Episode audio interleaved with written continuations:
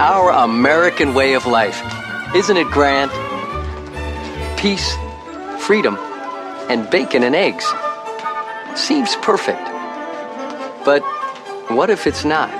Friends, your future may not be as secure as you think. Where will you be when the atomic bombs fall? You can secure your family's future by reserving a spot in a state-of-the-art underground vault from Vault-Tec.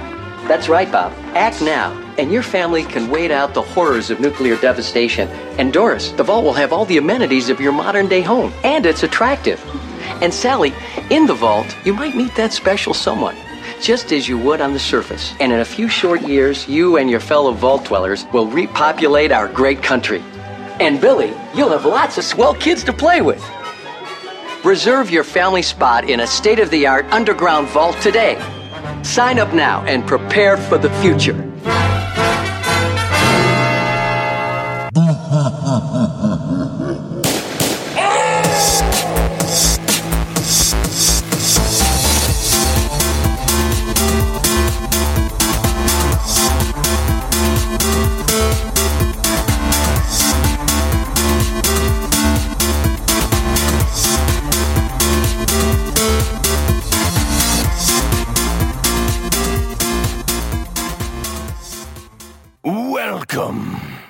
Ja, einen wunderschönen guten Abend hier im Play Together Podcast. Heute, habt ihr vielleicht schon vernommen, wollen wir über Fallout 3 sprechen. Ja, eigentlich freue ich mich schon seit ungefähr 7 Jahren auf diesen Podcast. Gut, damals war Play Together noch nicht geplant. Ich bin ja so Fan von Top-Listen. Und wenn man mich fragen würde, was ist das Spiel auf der Xbox 360, was dich am meisten fasziniert hat in all den Jahren, da wird bei mir wahrscheinlich immer Fallout 3 als erstes genannt werden. So, nun haben wir das Jahr 2015. Fallout 3 ist Herbst 2008 erschienen. Und nun wird es langsam mal Zeit für einen Podcast. Carsten hat dieses Spiel leider nicht wirklich wertschätzen können, beziehungsweise ist da irgendwie nie reingekommen. Deswegen ist er dem Podcast heute ferngeblieben, aber ich habe mir andere Verstärkung ins Haus geholt. Ich bin der Timo und der nun schon Stammgast in solchen intensiven, tiefgehenden Podcast-Episoden, der Christian, ist wieder da. Grüß dich, Christian. Guten Abend. Und gleich als erstes die Gegenfrage, wo muss ich unterschreiben? Nach diesem tollen Intro.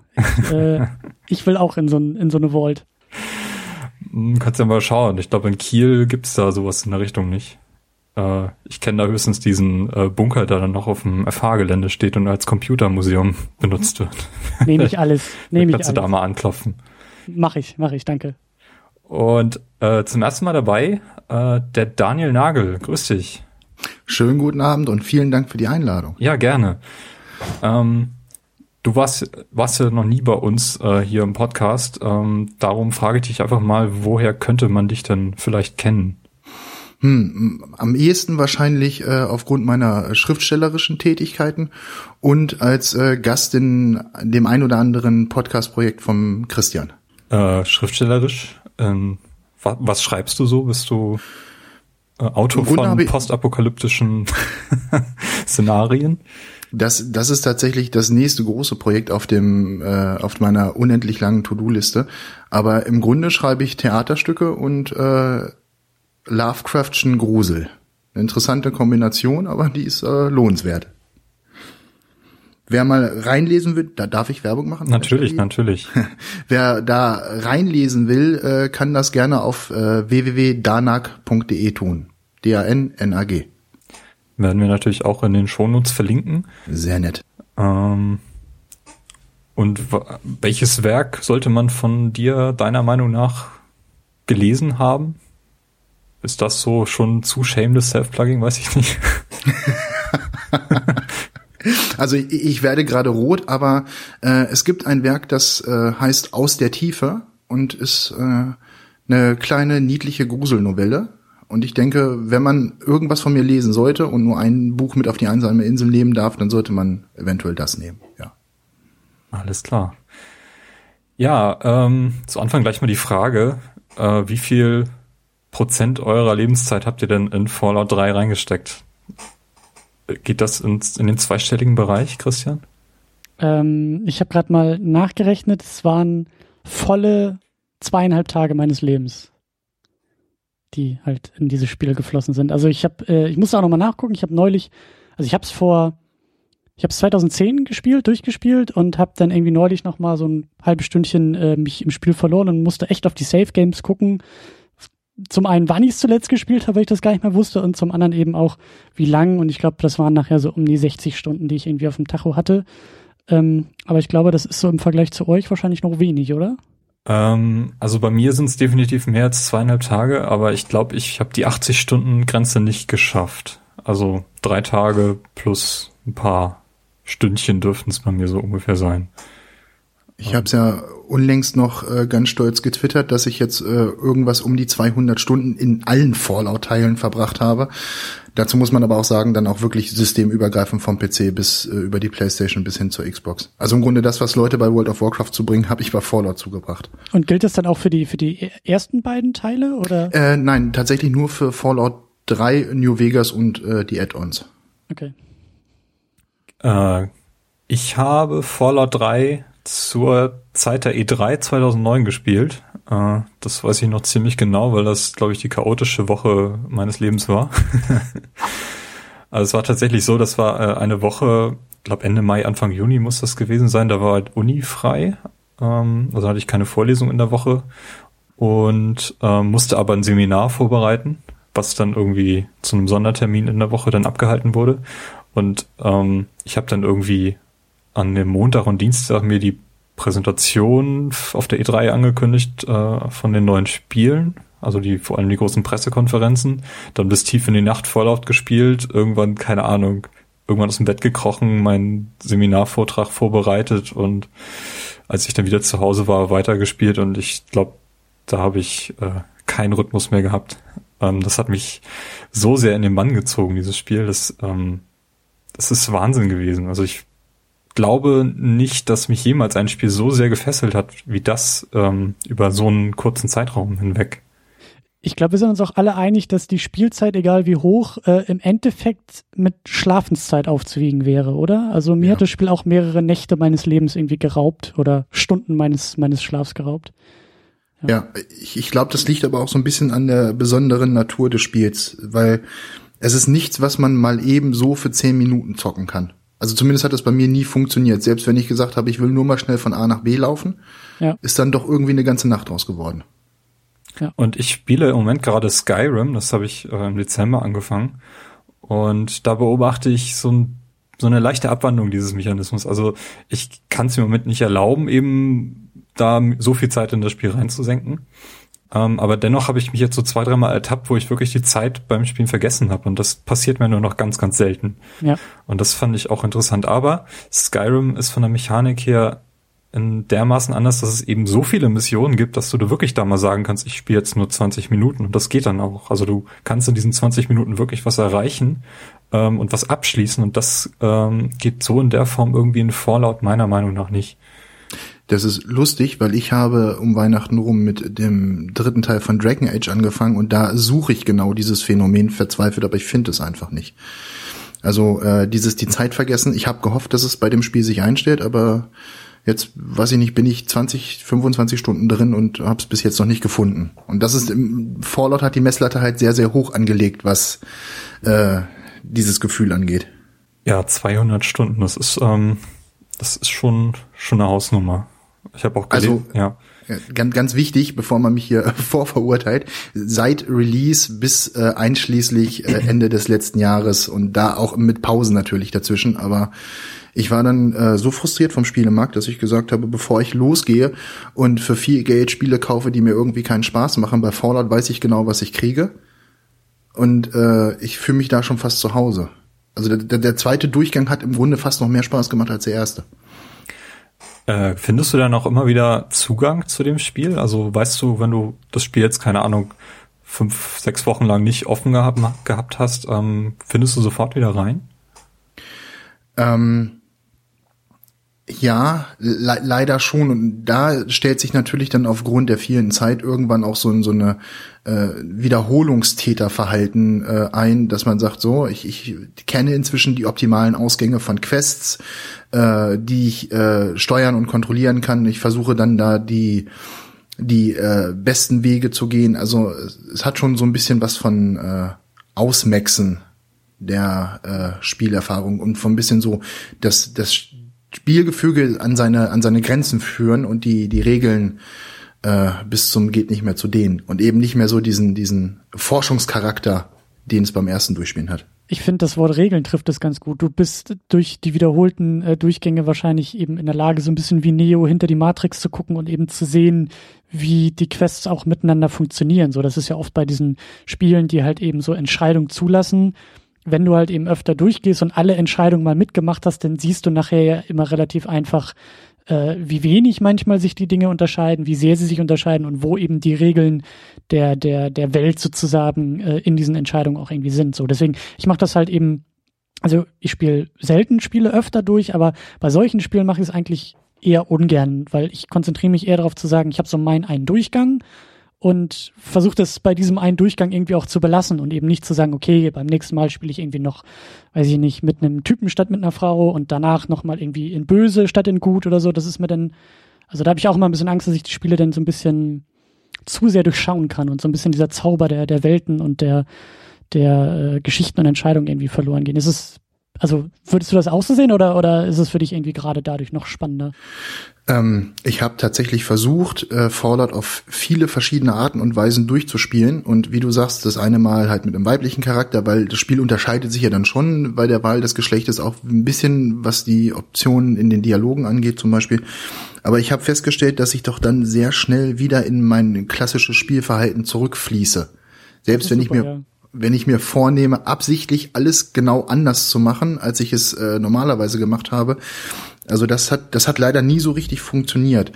Was allerdings ein spannendes Phänomen ist, dass man dann anfängt und sagt, man stolpert ja über Foren oder Wikis zu dem Thema und man sagt dann, ich suche mir spezielle Situationen im Spiel, die ich vielleicht noch nicht getroffen habe und spiele halt auf diesen oder jenen Aspekt gezielt hin. Das hat dann für mich besser funktioniert, als bewusst zu sagen, ich mache alles anders. Also man kann ja schon in Fallout so den bewusst guten und den bewusst bösen Weg einschlagen. Da gibt's ja diesen Karma-Wert. Ich habe das auch versucht, vor allem, weil es eben auch Achievements gibt. Keine Ahnung, auf Level X so ein Karma-Wert auf böse und gut zu kriegen. Das habe ich auch versucht irgendwie mitzunehmen. Kann man ja auch relativ schnell erreichen, wenn man einen guten Charakter spielt, muss man ja irgendwie einen Mordanschlag auf eine ganze Stadt ausüben und dann hat man böses Karma. Das geht ja relativ schnell, sage ich mal, jetzt so ganz drastisch einfach mal so dahin. Wie das halt so ist im Alltag. Ne? Wie das halt so im Jahre 2300 ist, ne? Ja. Also das habe ich schon versucht. Aber wenn ich versuche, unterschiedliche Charaktere zu spielen, eins kann ich mir nicht nehmen lassen. Und zwar, wenn ich Türen und Schlösser nicht öffnen kann oder Schlösser von irgendwelchen Kisten. Da komme ich nicht dran vorbei. Also ich muss immer dieses Schlösser-Knacken-Skill so hoch haben, dass ich da mir das gelingt, da alles aufzuschließen, was da irgendwie verschlossen vor mir stehen könnte. Egal, ob ich gut oder böse bin. Das heißt, du bist immer so ein kleiner Dieb, egal wie gut. Also Dieb, also ich spiele auch gerade Skyrim, da ist das ja mit dem Schlösserknacken fast identisch, dieser Mechanismus. Erschreckend identisch, nicht wahr? Ja, aber aus Taschen stehlen, so anschleichen und Leute beklauen, das mache ich nicht. Das mache ich eigentlich so gut wie nie. Also da differenziere ich dann doch noch ein bisschen. Aber ich spiele gerade Mass Effect und habe da auch schon eine Verbindung jetzt zu Fallout gemerkt. Ich stehe voll drauf, so diese Diplomatie-Skills so hoch wie möglich zu kriegen und dann eben auch Konflikte halt in Dialogen lösen zu können. Ich weiß nicht, geht es euch ähnlich oder habt ihr da nie irgendwie einen Schwerpunkt aufgesetzt? Also wenn wir auspacken. Ich finde, dass die verschiedenen Dialogoptionen in Abhängigkeit von den Charakterwerten bei Fallout, das kommt schon schön raus.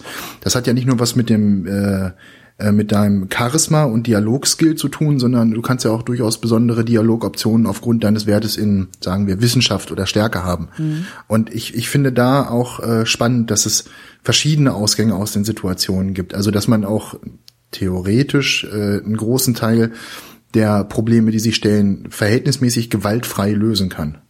Das ist natürlich jetzt in Anführungszeichen zu setzen, weil der Bodycount ist doch schon erschreckend hoch. Aber versuchst du das dann auch tendenziell oder? Meine Schwäche bei Fallout-Spielen ist eigentlich, dass ich grundsätzlich einen sehr, sehr hohen Intelligenzwert vom Start an mitnehme, weil ich mal irgendwann den Fehler gemacht habe zu lesen, dass man mehr Skillpoints kriegt, wenn man dann levelt. Und dadurch offenbaren sich dann viele von diesen versteckten Optionen direkt zum Start hin. Und ja, ich würde auch sagen, doch, es macht Spaß, auf diese Weise mal Spiele zu lösen. Ja. Hätte ich mir zum Beispiel bei GTA 5 des Öfteren mal gewünscht, solche Entscheidungen. Stimmt, ja. Ja, und bei Mass Effect zum Vergleich, da finde ich das System so ein bisschen zu einfach gestrickt. Also wenn du da irgendwie so über so einen Schwellenwert rüberkommst, dann hast du immer diese Gesprächsoption, das Gespräch jetzt auf besondere diplomatische Art und Weise zu lösen oder eben aggressiv einzuschüchtern und sowas. Das ist bei Fallout 3 wirklich noch vielschichtiger und das merkt man auch. Also das gefällt mir da durchaus deutlich besser im direkten Vergleich. Ich habe leider es nie selber erfahren, aber mal gelesen, dass es im ersten Fallout die Situation geben konnte, dass du deinem Charakter einen Minimalwert an Intelligenz gegeben hat und er dadurch gar keine Dialoge führen konnte, sondern sich immer nur zwischen verschiedenen Grunzlauten entscheiden konnte, wenn es denn zum Dialog gekommen ist. Ja, oder in New Vegas gibt's, glaube ich, so einen Sklavenhändler. Und dem kannst du eben Sklaven abkaufen. Also ist ja auch durchaus ein Thema, was in Fallout behandelt wird. Und wenn du einen ziemlich hohen Medizinskill hast, kannst du zum Beispiel sagen, dass die Sklavin da ja doch diese und die Krankheit hat und dadurch kannst du den Preis so ein bisschen drücken. Und das sind alles so winzige Details, die da zum Tragen kommen. Das ist, finde ich, echt faszinierend. Ich finde, mit winzigen Details hast du aber auch die wesentliche Eigenschaft von Fallout 3 gut beschrieben, weil ich finde, das Spiel ist ein riesiger Berg an Details. Ja, auf jeden Fall.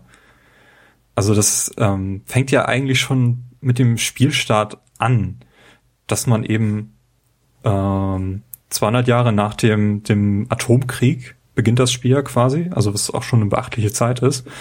Damit auch, glaube ich, schon 40, 60 Jahre nach Fallout 2 in dieser Vault während der Geburt des Spielers. Und da wird dann schon gefragt, ist es ein Junge, ist es ein Mädchen? Und zack, kommt dieser Tree dann da auf, wo du dann deinen Charakter erstellen kannst.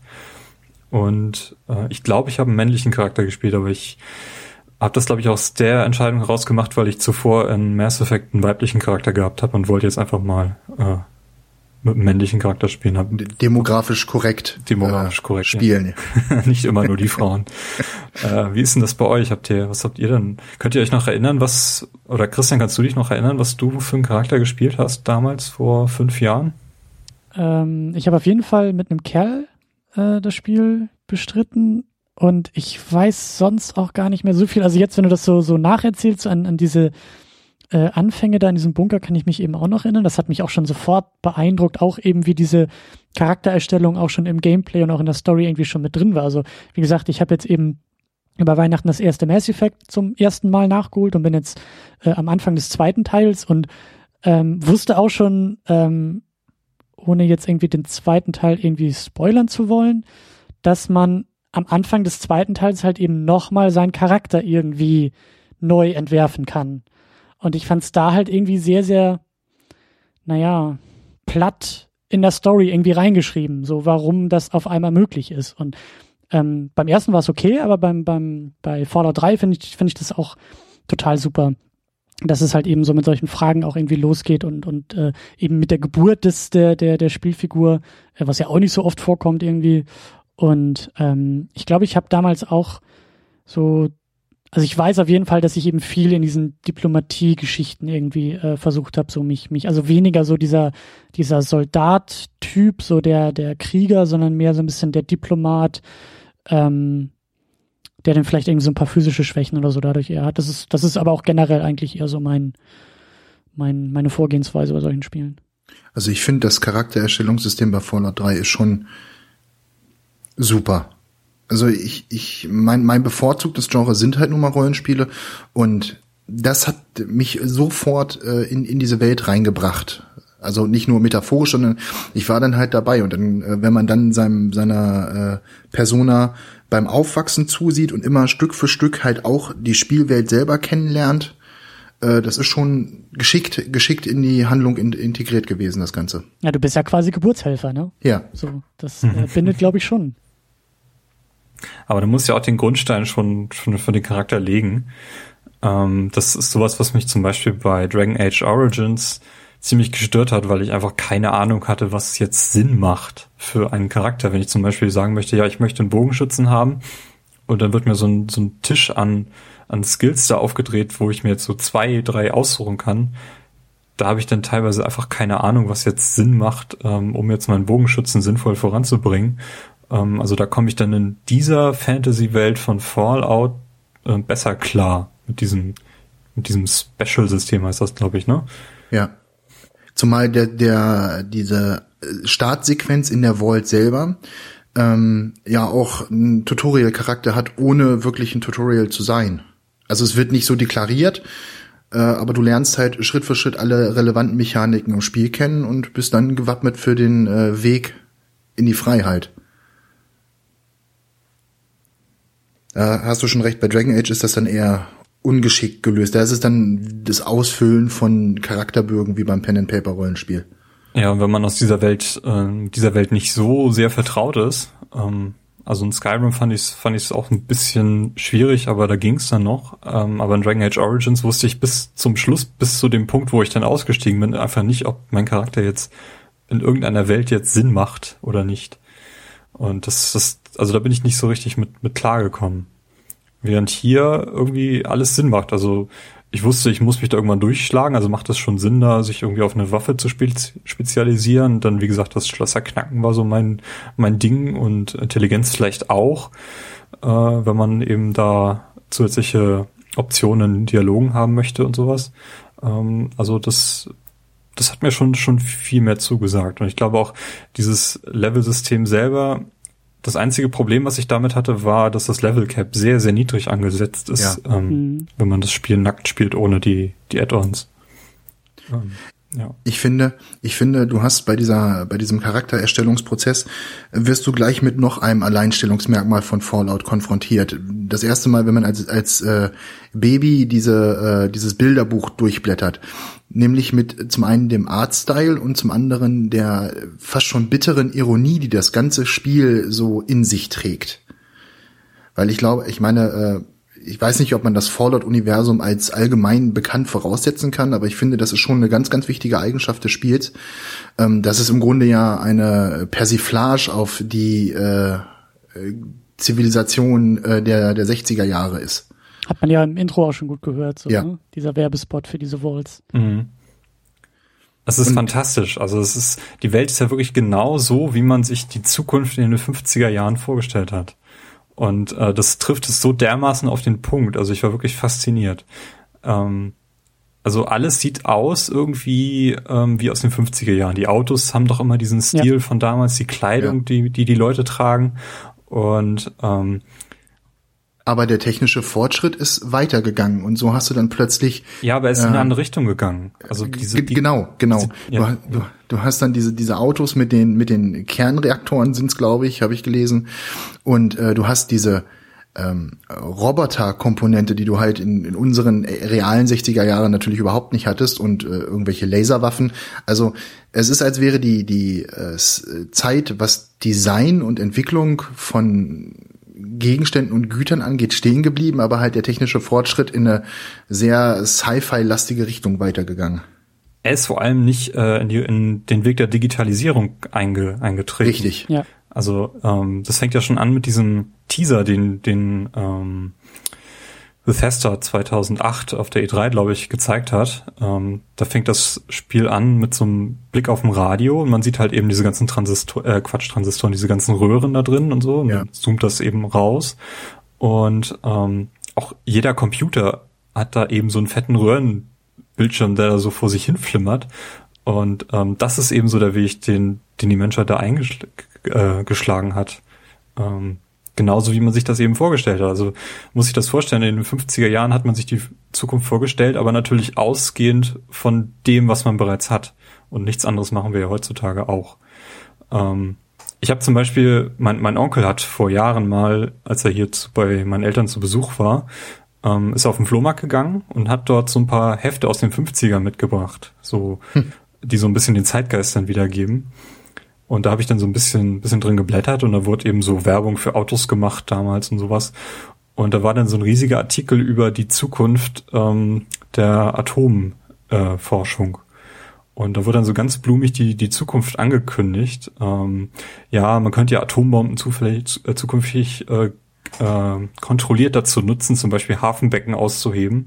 Und jedes Haus wird zukünftig im Keller keine riesige Heizung mehr stehen haben müssen, sondern nur so einen kleinen Atomreaktor, wo dann einmal im Jahr der Brennstab ausgewechselt werden muss. Und das wäre ja alles so super toll. Selbst jedes Schiff müsste nur noch mit so einem Winzreaktor rumfahren und nicht mehr so einen fetten Öltank mit sich führen. Und das wäre ja alles so fantastisch und das ist tatsächlich so gewesen. Und das nimmt Fallout jetzt mit ins Jahr 2277. Und das finde das ist brillant. Ja, das ist vor allen Dingen auch, ich habe nämlich auch mal in dem, ich glaube, das war auf jeden Fall in einem Museum, ich weiß nicht, ob es ein Filmmuseum war oder so, aber da gab es auf jeden Fall Science Fiction aus der DDR. So aus den 60er, 70ern, die halt einfach auch großartig ist, weil sie halt eben auch so wie du auch gerade eben so erzählt hast, solche Sachen irgendwie in Fiktion auch irgendwie verarbeitet hat. Und da siehst du dann ja auch so ein bisschen die Ängste der Zeit und die Probleme der Zeit. Und Fallout 3 ist halt irgendwie wie so ein, also das zeitlich zu verorten ist halt so super schwer, weil es halt eben wirkt wie eine fiktionale Geschichte aus den 50ern, 60ern, aber in einem Medium aus dem Jahr 2008, was aber gleichzeitig im Jahr 2227 spielen soll. Also irgendwie funktioniert da alles nicht beieinander, so. Egal welchen Zeitstempel du nimmst. Es ist aber dadurch eine unglaublich grandiose Mischung geworden, finde ich. Dadurch halt auch wieder relativ zeitlos in gewisser Art und Weise, so. Man kann über die Grafik vielleicht irgendwie diskutieren und sowas, aber dadurch finde ich so, ist es halt irgendwie so ein in so einer eigenen Zeitblase irgendwie gefangen. Es hat halt nicht die Schwäche von Spielen wie beispielsweise GTA, dass es sich zu sehr an unserer Zeit orientiert und versucht, die irgendwie zu referenzieren, ja, sondern wie du sagst, halt in dieser Blase existiert und auch in 20 Jahren immer noch denselben Wert bietet wie heute. Gesetzt im Fall, die Welt ist nicht untergegangen und wir leben in unterirdischen Bunkern. Dann ist es sehr aktuell, aber bei aktuelleren Spielen, die versuchen, sich in der Popkultur zu verankern, da ist es halt schwer. Die sind dann in 10 Jahren eben in der Regel mit dem Stempel schlecht gealtert gebrandmarkt. Ja. Also ich würde es dann auch eher mit Bioshock vergleichen, was ja auch so ein bisschen den eigenen Zeitcharakter halt mitgenommen hat in diese Unterwasserwelt, aber für mich nicht ganz so gut funktioniert wie Fallout, weil ich in Fallout immer noch dann wirklich mein eigenes Abenteuer erleben kann, in einer Welt, die in sich sowas von stimmig ist, also dass ich da wirklich eintauchen und versinken kann, eben für viele, viele Stunden, während Bioshock mir dann doch den Weg eben vorgibt. Das soll jetzt keine Kritik generell an Bioshock sein, aber diesen Stilcharakter, der wird von Fallout eben meiner Meinung nach noch besser getroffen als in Bioshock. Ich finde aber auch, man kann Bioshock und Fallout trotzdem zumindest von der Art der Aufmachung her schon miteinander vergleichen. Bioshock ist natürlich noch mal eine Ecke düsterer und Fallout halt wirklich sehr zynisch im Umgang mit der Welt. Aber ich stimme dir zu, dass Fallout auf jeden Fall das höhere Maß an Immersion hat. Bioshock fühlte sich für mich immer an wie eine leckere Geschichte, die ich mal eben so konsumieren kann. Und das hat bei Fallout war es dann eben die Welt, die mich gefesselt hat. Und ein ganz wesentlicher Punkt ist, dass du gesagt hast, man kann sein eigenes Abenteuer erleben. Und das unterschreibe ich sofort. Liegt ja auch an den Genres, ne? Ja. Also so ein Rollenspiel, wie du sagst, so das lebt einfach viel mehr von der Welt, die man irgendwie auch erkundet. So, da muss die Welt irgendwie größer sein und freier sein als bei so einem Ego-Shooter, der irgendwie unter der Wasseroberfläche irgendwie spielt. Ja. Aber beide haben halt diesen, was ist das, Retro-Futurismus oder sowas? Ja. Steampunk, bisschen vielleicht. Ja, ja. Ich glaube, es heißt tatsächlich Futurismus. Aber halt eben mit so einer Retro-Komponente, also eben mit so einer, ne? Aber, ja. Aber ich finde, die offene Welt ist auch noch so ein Punkt. Also ich weiß nicht, vielleicht sollten wir noch mal ganz kurz beschreiben, was Fallout eigentlich für ein Spiel ist, weil wir haben jetzt ganz oft Rollenspiel gesagt. Aber ich finde, die offene Welt ist da ein Merkmal, das darf man nicht außen vor lassen, weil zumindest in meiner Spielhistorie habe ich in der Vorbereitung auf diesen Podcast mal geforscht und so wirklich viele Open World, um das neuhochdeutsche Wort mal zu verwenden, Spiele habe ich da vorher eigentlich gar nicht konsumiert. Mhm. Also keine GTAs oder so? Tatsächlich muss ich sagen, bin ich bei GTA erst mit dem 5. Teil so wirklich eingestiegen. Den 4. habe ich mal angerissen und den 1. habe ich gespielt, aber den möchte ich jetzt nicht werten. Also GTA 1 mit Fallout zu vergleichen, auch was die offene Welt angeht, wäre halt irgendwie schwierig, finde ich. Nee, also ich glaube, das, was am ehesten dem nahe kommt, war Vampire Masquerade Redemption Bloodlines hieß es, glaube ich. Auch ein Rollenspiel mit einer verhältnismäßig offenen Welt, aber eben nur verhältnismäßig im Sinne von, im Grunde waren es dann doch Levelstrukturen, die sich da aufgetan haben und eben nicht wie bei Fallout, wo ich aus der Vault rauskomme, einen Berg sehe und ich weiß, ich kann genau dahin marschieren. Also Fallout würde ich schon, um jetzt mal den Rollenspielbegriff so ein bisschen zu definieren, also definitiv westliches Rollenspiel. Die japanischen Rollenspiele zeichnen sich ja meistens ja doch eher dadurch aus, dass du so von Areal zu Areal gehst und dich dann da so abgrast. Und da kann ich selber auch gar nicht so aus Erfahrung sprechen. Also ich kann Final Fantasy VII, was eben genau das ist, oder Super Mario RPG könnte ich jetzt noch nennen und dann hört es schon langsam auf. Also westliche RPGs, ich würde da, glaube ich, Gothic so als Beispiel nennen, was ich einige Jahre vorher gespielt habe, was eben auch so das erste Mal so einen offenen Charakter gehabt hat, wo ich wirklich hingehen konnte, wo ich wollte, und irgendwo war dann eben ein riesiger Gegner, an dem ich nicht vorbeikam, sondern erst viele, viele Spielstunden später, wenn ich selber stärker war, und dann konnte ich eben mich da in die Richtung weiter bewegen, und den Charakter hat Fallout eben in dieser komplett anderen Welt mehr getroffen. Ja. Vom Open-World-Charakter im Vergleich zu heutigen Spielen fallen mir spontan die Ubisoft-Spiele ein, die sich mittlerweile alle nach diesem Assassin's Creed-Prinzip orientieren. So, könntest theoretisch überall hin, bist aber dann doch so ein bisschen in deinem kleinen Areal gefangen und musst dann erstmal auf so Türme klettern, damit du die Karte so ein bisschen offen legst, oder bist eben durch diesen Animus so ein bisschen in so einem Areal gefangen. Das machen die ja irgendwie alle, selbst Watch Dogs, kannst du diesen Charakter noch wiedererkennen. Far Cry habe ich selber nicht gespielt, aber das scheint wohl auch eher so ein bisschen in die Richtung zu gehen. Ich habe gehört, dass selbst im The Crew, einem Rennspiel, ähnliche Strukturen irgendwie drin sein sollen. Also da musst du auch irgendwelche Radarstationen anfahren und dann hast du die Karte auf einmal freigelegt. Also das ist alles so nach demselben Schema, wie das da abläuft. Also ich finde, da so ein bisschen aus diesem Schema rausfällt aktuell für mich DayZ, weil das hat eine ganz ähnliche Herangehensweise. Du wirst halt in das Szenario reingeworfen und dann getreu dem Motto friss oder stirb im wahrsten Sinne des Wortes. Aber das ist doch komplett online, oder? Alle Mitspieler, Gegenspieler sind reale Spieler, oder nicht? Ganz genau, das ist halt eine Besonderheit daran. Das stimmt schon, aber ich finde, ansonsten ist die Herangehensweise halt, dich in diese Welt zu lassen und zu sagen, lauf halt dahin, wo du hin möchtest. Letztendlich spielt es keine Rolle. Und da noch mit dem kleinen Unterschied, dass es eben nicht irgendwo stärkere Zombies gibt, die dich davon abhalten, ein bestimmtes Areal zu betreten, sondern du kannst halt von Anfang an dich ganz frei in der Welt bewegen und wirklich machen, was du möchtest. Finde ich dann ein bisschen weniger, also es hat ein bisschen weniger Substanz als Fallout, was das angeht. Also das Fallout übertrifft es sogar noch um Längen.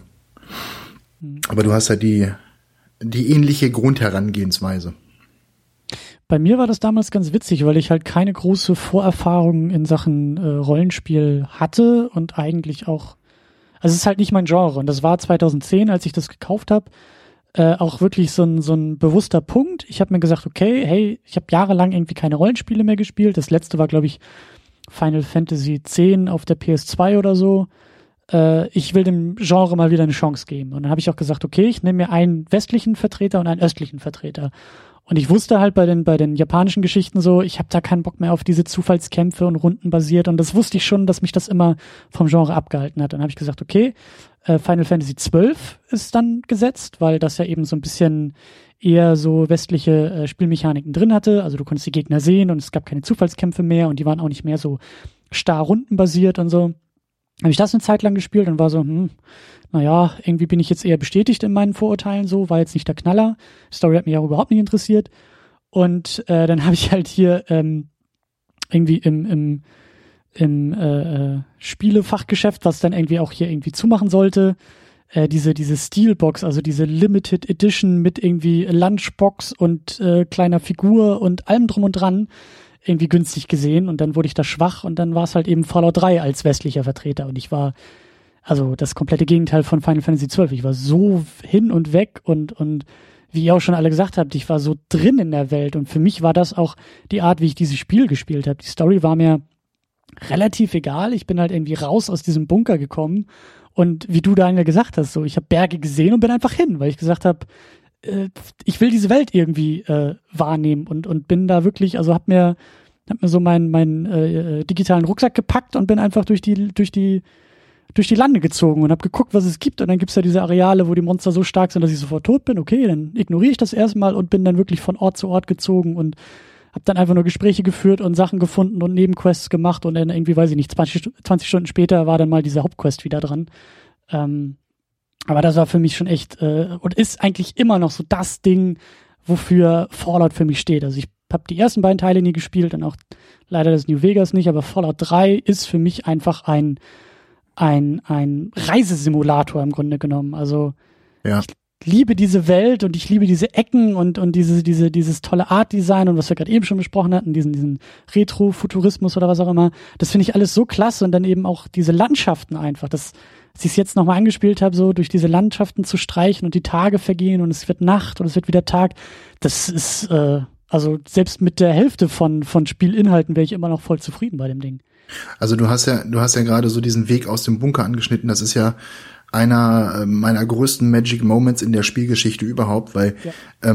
Fallout ist ja grundsätzlich erstmal ein Rollenspiel, das in einem Ego-Shooter-Gewand dahergelaufen kommt. Und wenn man das möchte, man kann es ja auch in Third Person spielen. Richtig, genau, wenn man das möchte. Und was Ego-Shooter angeht, war ich halt vorher eher so Sachen wie Doom und dergleichen gewohnt und habe halt gedacht, so ja, jetzt habe ich hier die Vault zu Ende gespielt, jetzt komme ich bestimmt ins nächste Level. Stattdessen geht aber die Bunkertür auf, du wirst dieser Moment des Geblendetwerdens und dieser phänomenale Soundeffekt, der da abgespielt wird, ich kann ihn leider nicht nachmachen, aber grandios. Also das war wirklich so ein Gänsehautmoment, wenn du dann stehst und sagst, es ist nicht einfach das nächste Level, sondern ich habe hier alle Level gleichzeitig. Ja. Das ist ja auch, das kommt ja noch hinzu, man hat 19 Jahre seines Lebens quasi vorher in dieser Vault verbracht, und dieser Spieler, den man da spielt, der hat die Welt ja auch noch nicht gesehen. Es kennt ihn da draußen niemand. Er geht ja eigentlich nur da raus, weil er seinen Vater sucht, weil er eben aus dieser Vault abgehauen ist. Oder es wird ja am Anfang, glaube ich, auch irgendwie erzählt, dass man diese Vault nie verlassen kann, ja, und dass das irgendwie, dass man sofort stirbt und sowas. Also die wird ja auch quasi von dem Sheriff da abgeriegelt oder versucht sie abzuriegeln, und dann kommen eben so Riesenkakerlaken und sowas, und da ist ja so ein bisschen Panik dann auch, und deswegen verlässt man dann ja auch diese Vault und steht dann plötzlich auf dieser Oberwelt. Ja. Und hat eigentlich keine Ahnung. Also man kennt da draußen niemand kennt den Spieler, und man kann einfach plötzlich überall hingehen. Und dann gibt es da eben in der Nähe von dieser Vault gleich diesen Aussichtspunkt, wo man unter Umständen vielleicht erstmal hingegangen ist, und dann kann man erstmal dieses riesige Gebiet so ein bisschen besser überblicken. Ja.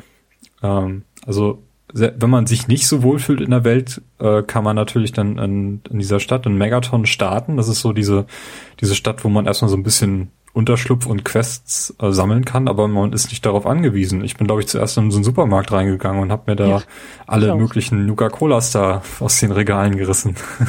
Ich habe da auch erstmal ordentlich auf den Sack gekriegt in diesem Supermarkt, weil ich noch gar nicht so richtig mit dem Spiel klarkam. Aber nach einer Zeit habe ich das dann auch verstanden, wie es funktioniert, und dann war ich echt hin und weg.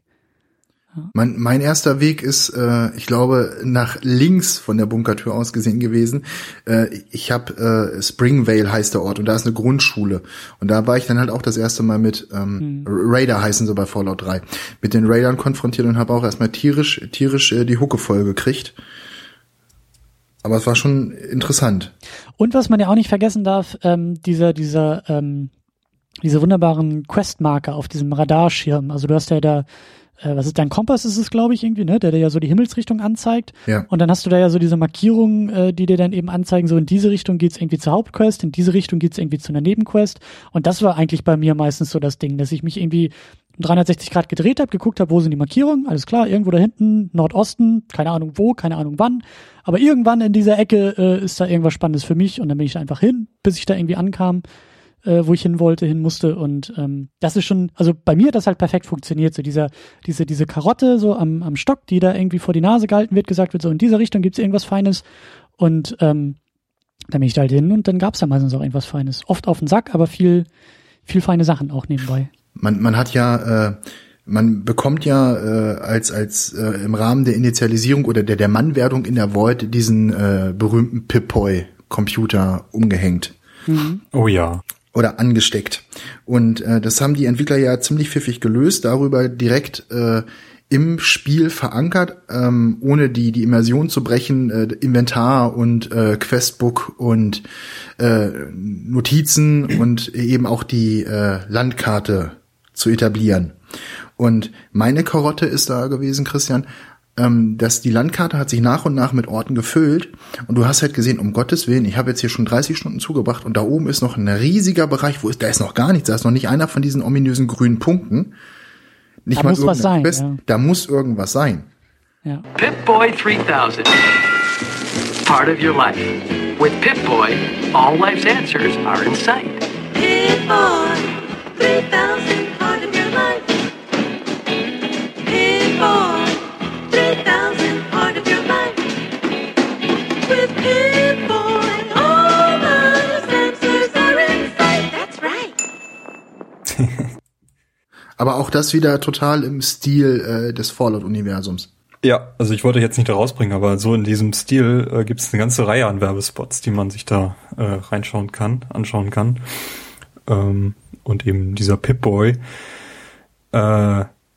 Ich weiß nicht, ob den jeder bekommen hat, also jede Person in dieser Welt irgendwann. Also warum man die überhaupt dabei hat, aber da ist ja eben alles drauf, was man so braucht. Also es ist ja nicht nur ein Navigationsgerät, sondern man kann da auch sein Inventar verwalten und solche Geschichten und die Quests sowieso. Und ich finde das auch so genial, wie das Ding immer dann quasi vors Bild gehalten wird und ja, dann groß wird. Auch da der Soundeffekt, wenn du ihn aufrufst, in Anführungszeichen, ist super. Mit diesem technischen, nicht digital Display Rauschen, was dann kurz ertönt. Ja. Grandios. Ja, eigentlich wollte ich noch gar nicht dahin. Wir sind ja noch so ein bisschen, also wir sind jetzt, wenn wir dem Hauptquest so ein bisschen folgen wollen, sind wir jetzt quasi vielleicht nach 5 Stunden, vielleicht nach 30 Spielstunden immer noch auf der Suche nach unserem Vater. Ja, der Podcast entwickelt sich auch zu einer offenen Welt. Ja, ich habe auch so den Eindruck, jeder geht so in eine andere Richtung und irgendwann treffen wir alle wieder zusammen. Genau. Also ist denn noch DLC zu dem Podcast, der dann irgendwie nochmal so 10 weitere Stunden lang geht? Genau. Und das Level Cap erhöht, ja. Nein, also auf der Suche nach dem Vater, ich weiß nicht, ob die Hauptquest relativ zeitnah abzuhandeln, weil ich auch der Meinung war, dass ich da eher vorankommen werde, weil ich dann doch irgendwann auf diese Mutanten gestoßen bin und die mich dann noch ziemlich schnell zermalmt haben. Kommt man ja auf dieses Projekt Purity.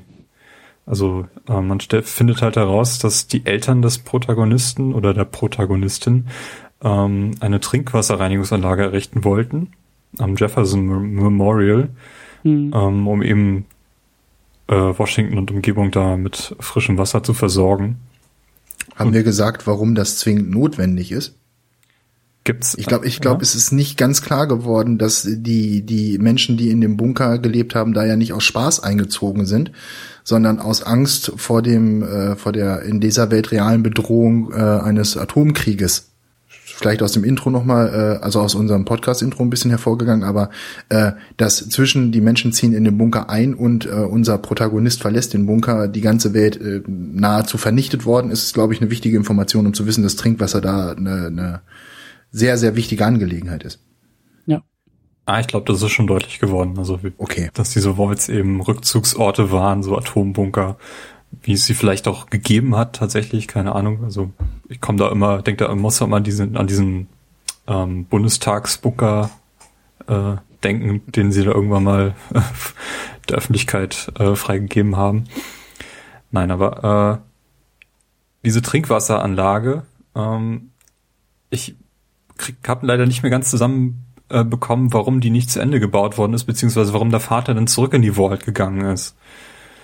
Oder generell so die Eltern. Man wird an dieser Vault geboren, aber es, ich hatte irgendwie, jetzt wo ich mich erinnert hatte, hatte ich eigentlich gedacht, dass man noch nie zuvor aus dieser Vault rausgekommen ist. Aber das ist ja nicht der Fall. Die muss ja schon mal offen gewesen sein. Sonst also ich meine mich zu erinnern, dass bevor der Protagonist geboren wurde, Vater und Mutter diesem Project Purity angehört haben und dann aufgrund der Geburt des Sohnes erstmal in die Vault zurückgekommen sind. Dass dann die Mutter im Rahmen dieser Geburt leider verstorben ist. Mhm. Genau, ja. Und dass dann, als der Protagonist alt genug gewesen ist, der Vater sich dann wieder auf den Weg gemacht hat, dieses Projekt dann zu Ende zu bringen. Also ich glaube, so war es in etwa. Und man findet dann eben Notizen von dem Vater und findet raus, dass er eben auf der Suche nach diesem Geek, diesem Garten Eden Erstellungskit, heißt das auf Deutsch, gewesen ist und das in Vault 112 vermutet hat. Und da tingelt man dann natürlich auch hin zu dieser Vault. Das ist diese Vault, wo es diese virtuelle Realität gibt.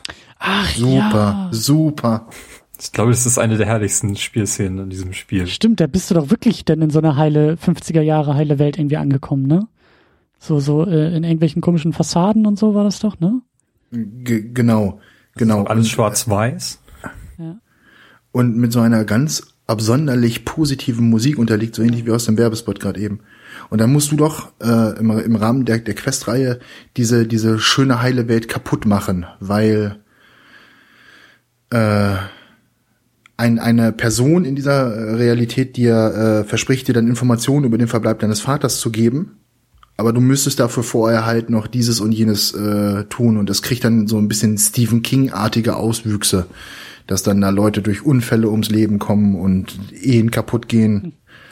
Das war schon, also das ist eigentlich genug Stoff für ein eigenes Spiel gewesen. Aber doch super. Und Side-Fact, ich habe in einem der DLCs von Fallout New Vegas kehrt man auch in diesen Ort, also in die reale Variante davon, auch in einer Lobau-Umgebung kehrt man nochmal zurück. Das fand ich dann auch sehr witzig. Stark. Also ich weiß nicht genau, wie das ausgegangen ist. Jedenfalls kommt man dann eben aus diesem Geek heraus, trifft auf seinen Vater wieder in dem Moment, aber man bekommt dieses Gerät nicht und arbeitet dann trotzdem an diesem Projekt Purity weiter, bis dann irgendwann diese Enklave davon Wind bekommt. Das ist so ein Nachkommen von der US-Regierung, geben die sich aus und greifen eben dieses Jefferson Memorial an, wo dann in dem Atemzug auch der Vater dann stirbt und übernehmen dann auch die Kontrolle.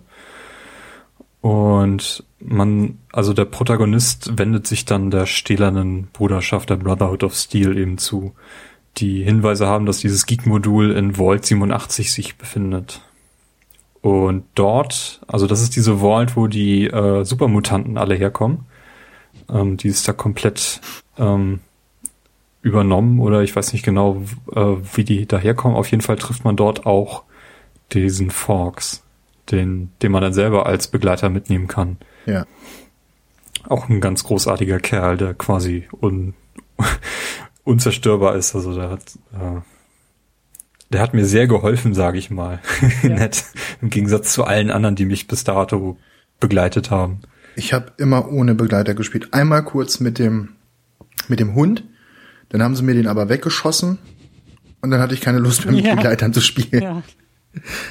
Aber der Hund ist ja auch der einzige Begleiter, der wiederkommt, wenn er stirbt. Also es gibt da irgendwie so die Möglichkeit, Welpen ranzubekommen und wenn dann der Hund irgendwann stirbt, musst du nur wieder zu deiner Ausgangsvault 101 zurückkommen und da wartet dann ein neuer Hund auf dich.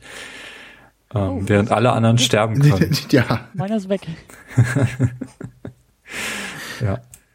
Alle anderen sterben ist übrigens auch ein schönes Stichwort. Ich glaube, das hatte ich vorher auch noch nie in einem Spiel, dass ich so wirklich jede Person, die mir irgendwie über den Weg gelaufen ist, niedermachen konnte. Also auch schonungslos und rücksichtslos vom kleinen Jungen bis hin zum bösen Vampir-Zombie-Baron einfach, wenn er mir nicht gepasst hat, konnte ich eben die Waffe zücken und ihn über den Jordan befördern. War ein neues Maß an Freiheit, was ich vorher halt so aus meiner spielerischen Umgebung noch nicht kennengelernt hatte. Mhm. Ja, allein diese Megaton-Geschichte, ne? Du kannst ja wirklich auch so einen ganzen Ort einfach in die Luft jagen. Ja. Wenn du halt Bock drauf hast, ne? Ja, vor allem, dass du auch, was ja normalerweise in der Spielentwicklung ein Tabu gewesen ist, du kannst ja auch Questgeber einfach ausradieren und die leer looten. Ja, Megaton ist ja sowieso noch so ein ganz eigenes eine ganz eigene Geschichte. Da wird man ja allein schon begrüßt durch diesen Roboter am Eingang, der so sagt, ja, hier ist alles super, alles in Ordnung, kein Problem, du bist hier sicher. Und dann geht man als erstmal in diese Stadt rein, die natürlich um eine Atombombe herum gebaut worden ist. Ja. Das ist alleine schon, finde ich, super makaber. Das ist, glaube ich, auch so eine Referenz auf irgendeinen Planet der Affen-Film, wo auch so eine Atombombe verehrt wird. Da gibt es auch eine Kirche, die irgendwie diese Atombombe verehrt. Also das finde ich super makaber und trifft auch diesen Stil von ganz Fallout total auf den Kern, auf den Nerv. Also wie ist es denn? Habt ihr Megaton in die Luft gejagt oder nicht? Oder habt ihr diese Quest überhaupt nicht gemacht? Beim ersten Durchgang habe ich es tatsächlich auch nicht gemacht, weil ich, wenn ich ganz ehrlich bin, ich an dem Schurken, der einem die Möglichkeit einräumt, anstatt die Bombe zu entschärfen, sie scharf zu machen, bin ich einfach vorbeigelaufen. Mhm. Den habe ich nie getroffen im ersten Durchgang. Mhm. Und deswegen habe ich dann treu und loyal, wie ich gewesen bin, habe ich die Bombe dann entschärft und dann ja auch prompt als Belohnung meine erste Wohnung bekommen.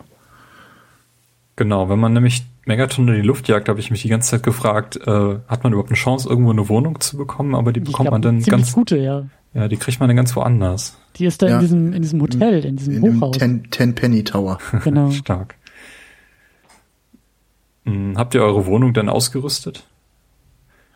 Also ich kann mich dran erinnern, ich habe nachher diesen Sammelbehälter für diese Wackelkopffiguren da stehen gehabt und die da alle reingestellt. Ja, ich glaube, ich habe da auch immer mein Zeug abgeladen. Also man kann ja irgendwie nur eine begrenzte Anzahl an Gewicht mit sich herumtragen. Man muss sich dann ja auch beim Looten immer entscheiden, was man eben mitnehmen will. Rüstung ist irgendwie schwerer und Waffen sind natürlich irgendwie schwerer als so kleinere Gegenstände. Und dann kann man eben, also muss man da halt ein bisschen managen.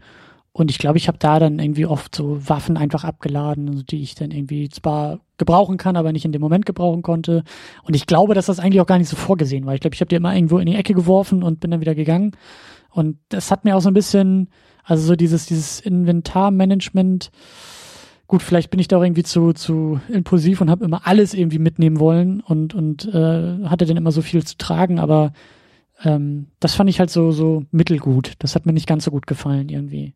Das Schlimme und Schöne an Fallout ist ja zu dem Thema, dass du ja auch alles mitnehmen kannst. Ja. Es ist ja nahezu jeder Gegenstand, der jetzt nicht eine feste Infrastruktur wie ein Haus ist, kannst du ja einpacken. Ja. Und das Spiel bringt dir ja nicht bei, was sind wichtige Sachen und was sind unwichtige Sachen, sodass du dann über Gegenstände stolperst, die sich erstmal großartig und wichtig anhören, wie die berühmte Kernspaltungsbatterie zum Beispiel, die sich dann aber nur als völlig nutzloser und für wenig Kronkorken zu verkaufender Ballast entpuppt. Du kannst ja aber auch irgendwann, ich glaube mit den richtigen Skills, auch irgendwie dann selber handwerklich dich betätigen und irgendwie anfangen, Waffen zu bauen, irgendwie, glaube ich, andere Gegenstände, Rüstung oder sowas, glaube ich, irgendwie zu bauen oder zu reparieren. Und da war halt immer das Problem, das kannst du ja nur in so vorgefertigten Werkbanken irgendwie machen. Und das wäre so ein Ding gewesen, wenn du das überall hättest irgendwie machen können. Weißt du sammelst halt irgendwie Zeug ein, merkst, ich habe zu viel, okay, dann bastel ich mir da vielleicht irgendwie ein paar Sachen zusammen und verliere dadurch ein bisschen an Gewicht oder so oder kann wertvollere Gegenstände dann irgendwie verkaufen. Das hätte so ein bisschen, das wäre vielleicht nicht ganz so realistisch gewesen, aber es wäre halt irgendwie vom Spielfluss ein bisschen geiler, fand ich. Bei den Waffen und bei den Rüstungen konntest du tatsächlich Gleiches immer mit Gleichem reparieren. Also ich hatte 2 kaputte Gewehre und konnte daraus ein nicht ganz so kaputtes Gewehr machen. Stimmt, und je nachdem, wie hoch dein Reparieren-Skill war, desto besser ist das Ergebnis geworden. Also man hat dann, also zumindest war das meine Herangehensweise war eigentlich immer so, dass ich gleiche Waffen immer sofort in eine sehr hochwertige Waffe verschmolzen habe, entweder um sie zu behalten oder dann irgendwann zu veräußern. Und mit Rüstung ging das auch, aber mit diesem ganzen anderen Plunder vom Nuka-Cola Truck über die Wackelkopfpuppe, wobei dafür hat man, glaube ich, noch Erfahrungspunkte als Belohnung bekommen, über Kübelspritzen und verbrannte Bücher war schon eine ganze Menge los im Inventar. Schade fand ich nur, dass man diese Wackelkopffiguren, ich weiß gar nicht, wie heißen die, Vault Boys oder so, die konnte man verpassen. Also es gibt zum Beispiel ganz am Anfang in der Vault, in der man startet, die Möglichkeit, kriegt man gleich die erste Figur, glaube ich. Wenn man die da nicht mitnimmt, hat man da später keine Chance mehr ranzukommen. Und eben auch, wenn man, wo ich gleich noch hin wollte, eben bei diesem Enklave-Hauptquartier sich befindet, wo man dann genommen wurde, in diesem Regierungsbunker, da gibt's auch noch eine, die man verpassen kann. Das ist ein bisschen schade, weil das habe ich nicht gewusst und ich dachte, die sammle ich so wie bei GTA diese Tauben eben auch zum Schluss alle, wenn ich alles gesehen habe vom Spiel. Nee, keine Chance, die wirst du nie wieder die Chance kriegen, daran zu kommen. Also da muss man ein bisschen aufpassen, wenn man darauf aus ist, da alles zu sammeln. Das stimmt. Zumal man ja, ich glaube, wenn man die erste einsammelt, kriegt man noch einen Hinweis, was es mit diesen Puppen auf sich hat und dass man die ja sammeln soll. Aber wenn man, wie du sagst, die erste übersieht, dann bekommt man auch den Hinweis nicht mehr, was für einen Zweck man damit verfolgen kann, die alle einzusammeln. Mal abgesehen davon, dass es ein Achievement dafür gibt, wenn man alle gesammelt hat. Mhm. Ich weiß auch gar nicht mehr, wie groß die Boni waren, die man da wirklich bekommen hat, wenn man die mitgeschleppt hat. Aber es war ein nettes Gimmick, auf jeden Fall. Ja. Ich sage ja, in dieser Limited Edition, ich packe die hier gerade nebenbei so ein bisschen aus, da ist auch so eine Figur dabei. So ein Wackelkopf für einen Schreibtisch. Plus 1 Ablenkung. Ja, aber ohne Achievement. Also ich habe jetzt hier gerade keins bekommen beim Aufmachen. Oh. Ja. Na gut, also wir sind dann von der Enklave gefangen genommen worden. Eben in diesem Regierungsbunker, treffen dort auf den Anführer, John Henry Eden nennt sich der, und der ist ein Computer, also es ist gar keine Person in dem Fall, und dieser plant, dass er mit Hilfe von Purity so ein Virus verbreiten kann über diesen Frischwasserversorgung, die sämtliche Mutationen in dem Ödland eben auslöschen soll, und man bekommt dann dieses Virus und soll das dann eben selber da reintun und kann dadurch das Gefängnis verlassen. Und dann geht's eigentlich auch schon fast auf das Ende zu, die Rückeroberung von Project Purity mithilfe von der Brotherhood of Steel, die irgendwie aus so einem riesigen Roboter da auffahren. Liberty One heißt er doch. Liberty One, genau. Fand ich auch ganz, ganz witzig in dem Moment. Also da hat ja irgendwie nichts anderes, also es ist auch eine ziemlich lange Mission, glaube ich, hatte auch nichts anderes mehr im Sinn. Also ich wollte dann wirklich auch das Ende von dem Spiel sehen. Und da können wir auch jetzt gleich hinspringen. Man wird dann ja mit dem militärischen Anführer in diesem Kontrollraum von Project Purity eben konfrontiert und hat dort 3 Optionen in diesem Kontrollraum. Ich glaube, wenn man das Broken Steel installiert hat, gibt's dann noch 2 weitere Optionen, wenn man einen Begleiter dabei hat. Dann kann man nämlich auch zum Beispiel diesen Fawkes, diesen Supermutant da reinschicken. Dieser Raum ist nämlich durch Strahlung so stark belastet, dass man dort auf jeden Fall sterben wird, wenn man dort reingeht. Und egal, was man wählt, man wird am Ende sterben. Es sei denn, man hat eben dieses Broken Steel installiert.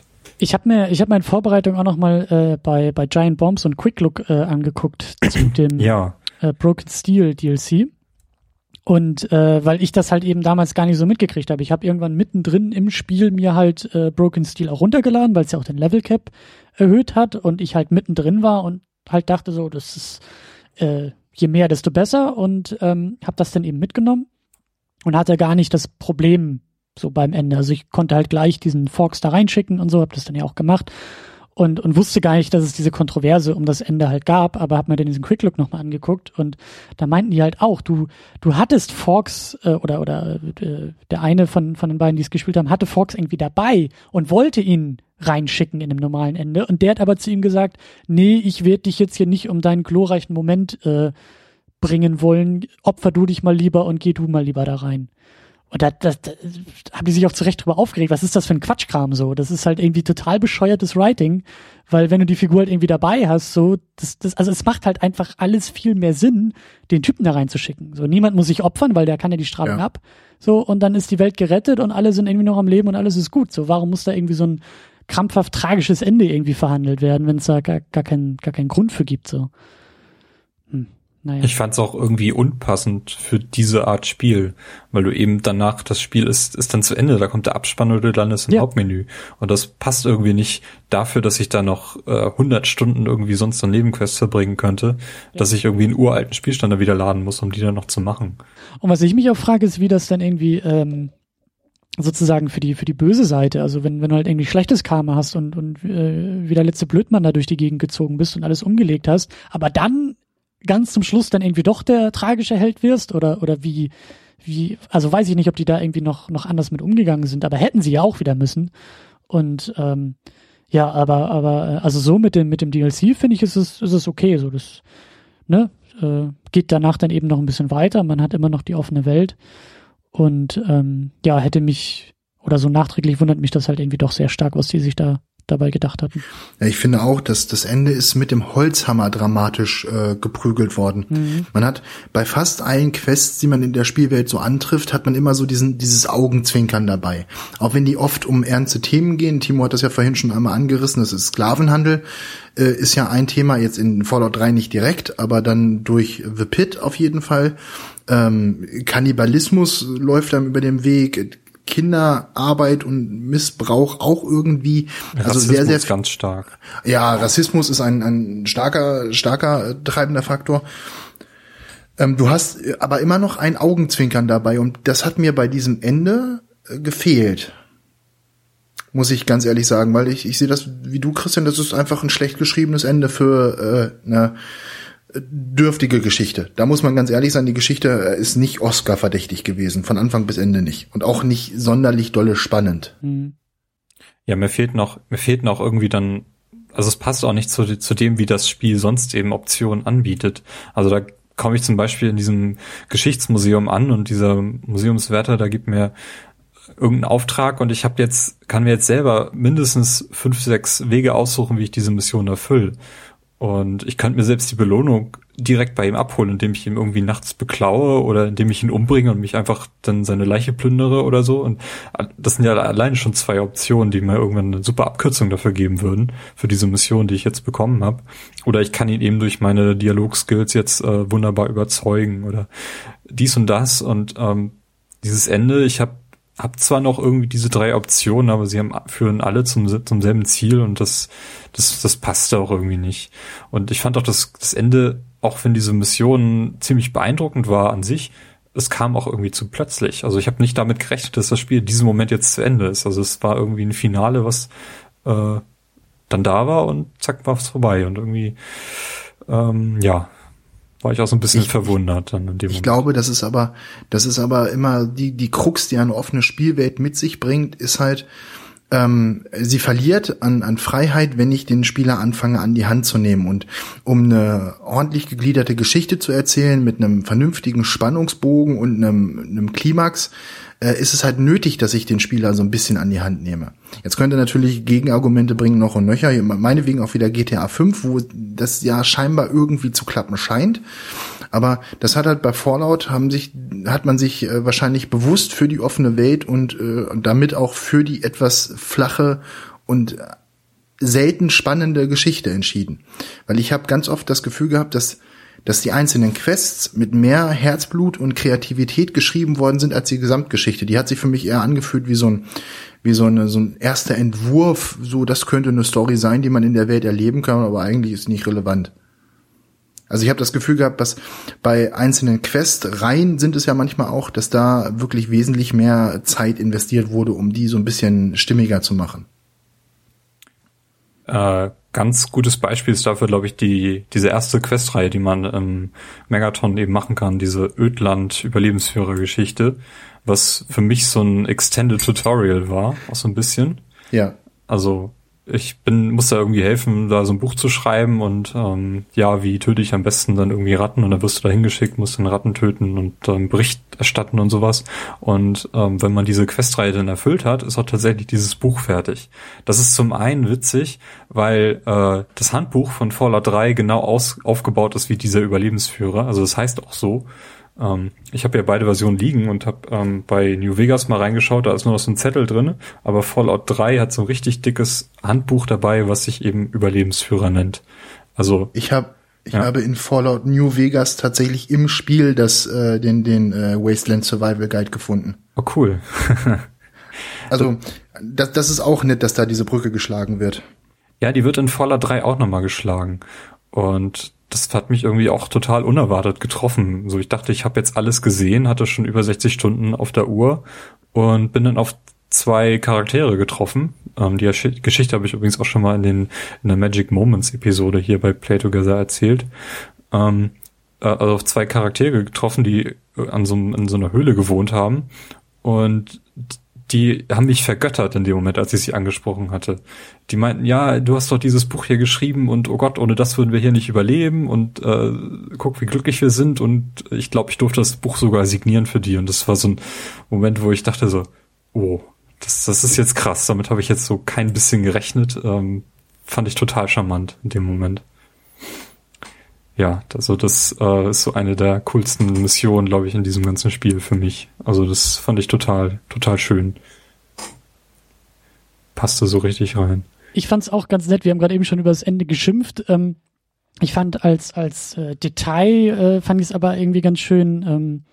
Also es war ja nicht das Ende, aber als man Fawkes da irgendwie dann reingeschickt hat und dann kommt ja auch so ein bisschen Abspann irgendwie, dass dann irgendwie so die wichtigsten Charakterzüge und Momente so mit Standbildern, glaube ich, irgendwie noch erklärt wurden, ne? Das war doch irgendwie so dieser einsame Wanderer im Ödland und dann wurde ja so ein bisschen zusammengefasst, was man so für Nebenquests gemacht hat, wie so ein bisschen die Charakterentwicklung war. Das war also so nach dem Motto, so diese lebende Legende, die da irgendwie, von dem man sich Geschichten erzählt hat und die jenes und dies gemacht hat und Folgendes erlebt hat und diese Eindrücke hinterlassen hat. Das fand ich halt irgendwie schon ganz cool. So diese, dass du nochmal so eine ganz stark zusammengefasste Wiederholung oder Rekapitulation deiner Reise durch das Ödland da bekommen hast. Ja, das fand ich auch super. Genau, und eben, ja, diese ganzen Entscheidungsgeschichten in Spielen sind ja eigentlich immer sehr, sehr banal und meistens auf so Kleinigkeiten runterzubrechen, aber trotzdem fühlt es sich dann groß an. So, auch wenn ich vielleicht im Endeffekt gar nicht so viele Wahlmöglichkeiten und die Geschichte nicht so viel hätte anders ausgehen können, aber dieser Moment macht es halt irgendwie so, als ob, also das hat sich schon so angefühlt, dass ich sagte so, das war ich, so, das waren meine Entscheidungen, diesen Eindruck habe wirklich ich in dieser Welt hinterlassen und das finde ich immer cool, wenn dieser Eindruck irgendwie entstehen kann. Zumal du ja tatsächlich auch einen nachträglichen Eindruck in dieser Welt hinterlassen kannst. Also wenn man das so oft erwähnte Megaton einfach in die Luft jagt, aber auch zum anderen, wenn du einfach jeden Händler, der dir über den Weg läuft, einfach umnietest, dann gibt es halt in dieser Welt irgendwann tatsächlich keine Händler mehr. Was das Spiel vielleicht ein bisschen kaputt machen würde, aber du hättest halt die Möglichkeit, das zu tun. Ja. Mir ist gerade, wo du sagtest noch Level und Entwicklung, ist mir noch ein Punkt eingefallen, den ich auch zu wichtig finde, um ihn unter den Tisch zu kehren. Und zwar ist das das Perk-System, nenne ich es jetzt ganz einfach mal, nämlich mit jedem zweiten Level-Up, Timo, hilf mir, mit jedem zweiten Level-Up bekommt man noch eine Fähigkeit mit dazu. Und ich kann mich noch dran erinnern, wie ich ganz am Anfang viel Zeit damit verbracht habe, einfach die Beschreibung dieser Fähigkeiten zu lesen. Nicht weil, also auch weil mich interessierte, was sie mir bringen, aber auch zum anderen, weil ich sie sehr witzig gefunden habe.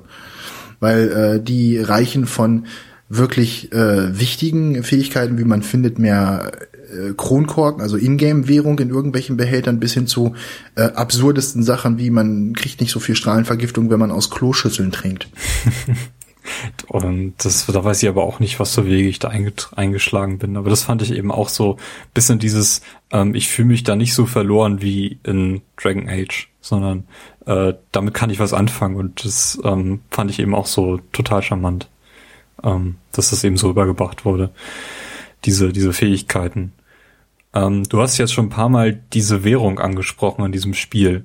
Und ich glaube, ich muss sagen, ich habe bis heute kein Spiel gesehen, wo die Währung sinnvoller und glaubwürdiger reingebracht wurde als in diesem Spiel.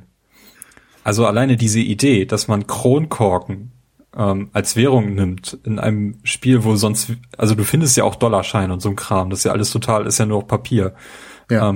Aber dass das eben einen Wert hat, weil man sie eben erstens nicht nachfertigen kann Und weil man ja auch ständig überall diese Flaschen findet und wenn man eine trinkt, kann man diesen Kronkorken dann auch behalten. Also das funktioniert für mich einfach voll und ganz, durch und durch. Das finde ich total, total großartig, wie diese Währung hier in diesem Spiel stattfindet. Zumal ist ja nicht nur Kronkorken im Allgemeinen, sondern es sind ja speziell die Nuka-Cola Kronkorken. Damit hast du ja direkt den nächsten erhobenen Mittelfinger in Richtung der aktuellen Gesellschaft, könnte man sagen. Und zum anderen hast du halt auch diesen Überfluss daran, weil sind ja genug Cola-Flaschen in Umlauf gewesen, als dass da eine Währung draus erwachsen kann. Und das fand ich halt auch so super witzig, dass wirklich das nicht etwa Dollar oder Edelsteine oder irgendwelche Ressourcen oder Wasser hätte ja auch eine naheliegende Währung sein können. Nein, das sind halt die Deckel von den Colaflaschen. Ich habe jetzt aber das Problem, dass ich noch so eine Quest offen habe, irgendwie 30, wie heißen die, diese, da gibt's noch so eine besondere. Die Quantum. Die. Genau. Mhm. Genau, die muss ich irgendwie irgendeiner Person oder einer anderen Person halt 30 von den Dingern und ich habe die halt alle schon leer gesoffen. Also ja, die Welt ist halt leer. Vor dem Problem stand ich auch. Das war das Problem, dass ich ganz am Anfang eben in diesen Supermarkt reingegangen bin und wirklich Probleme hatte zu überleben. Und da habe ich halt in den sauren Apfel gebissen und diese kontaminierten Quantum-Flaschen eben getrunken. Und jetzt gibt es einfach nicht mehr genug, dass ich da diese Mission erfüllen kann. Ja. Allerdings bringt die Mission, glaube ich, auch weniger, als man Zeit rein investiert, die Sachen zu sammeln. Das ist ja für dieses Mädel in dem Museum, wo man sich dann aussuchen kann, man gibt ihr die Flaschen oder ihrem Schwarm, damit er sie damit beeindrucken kann. Okay. Ich möchte eine kurze Brücke, wo wir gerade bei Kronkorken sind, zu Fallout New Vegas schlagen. Und zwar gibt es da, muss ich Spoiler ankündigen? Kann man Open-World-Spiele spoilern? Naja, für denjenigen, der New Vegas noch nicht gespielt hat, der sollte vielleicht dann jetzt 5 Minuten weiterklicken ungefähr. Und zwar gibt es ein Quest, da geht es darum, besondere Kronkorken zu sammeln. In New Vegas sind es halt Sunset Sarsaparilla, also so ein Bier-ähnliches Getränk, wo man die Korken von sammelt. Und da gibt es Sternkorken. Ne, mit einer Chance von 1 zu, also jeder 25. Korken ist halt ein solcher Korken. Und die werden so hoch gehandelt, dass die Leute sich dafür umbringen, weil alle glauben, es gibt die Legende, wenn man 50 von diesen Korken in die Fabrik bringt zu so einem Jahrmarktsautomaten, dann kriegt man den großen Schatz, den Weg ins Paradies.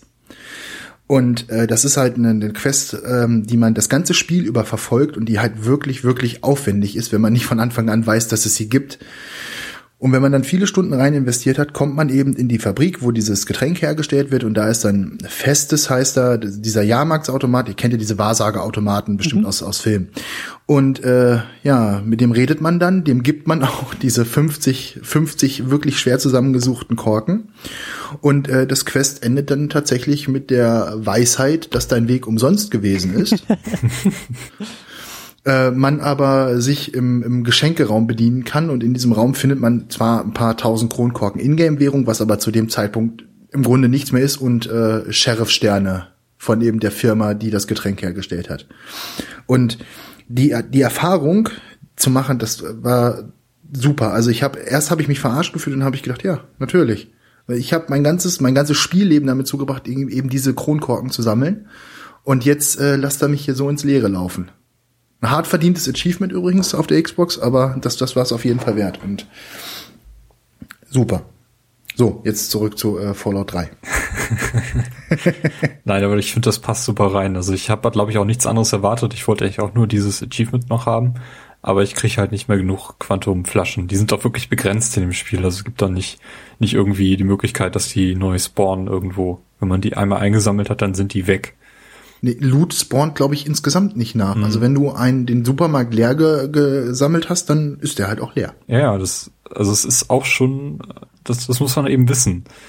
Das ist nicht selbstverständlich. Also zumindest nicht für ein Spiel, was im Jahr 2008 erschienen ist. Naja, aber dann muss es halt nochmal durchspielen, ne? Nochmal 60 Stunden, 3,5 Tage. So. Ja. Das ist doch kein Problem. Genau. Wie habt ihr denn die DLCs gespielt oder habt ihr die überhaupt gespielt, mit Ausnahme von Broken Steel?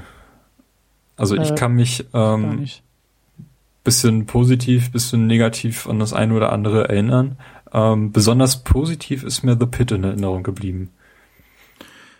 Also ich muss zu meiner Schande gestehen, dass ich bei den DLCs immer nur mal meine Finger reingesteckt habe. Und das geht mit so einer ganz, ganz tiefen Enttäuschung von Mothership Zeta genau. einher. Das war so diese Alien-Geschichte. Da wird man doch irgendwie entführt auf so ein UFO oder so? Ja, und der hätte so viel hergegeben, aber das haben sie leider irgendwie in den Sand gesetzt. Also der Witz ist ja, du findest irgendwo oben links auf der Landkarte, findest du ja tatsächlich, wenn du ein bisschen aufpasst und dein Pip-Boy-Radio dem gut zuhörst, findest du ja tatsächlich ein abgestürztes oder abgeschossenes Alien-Wrack. Das es gibt keine Waffen.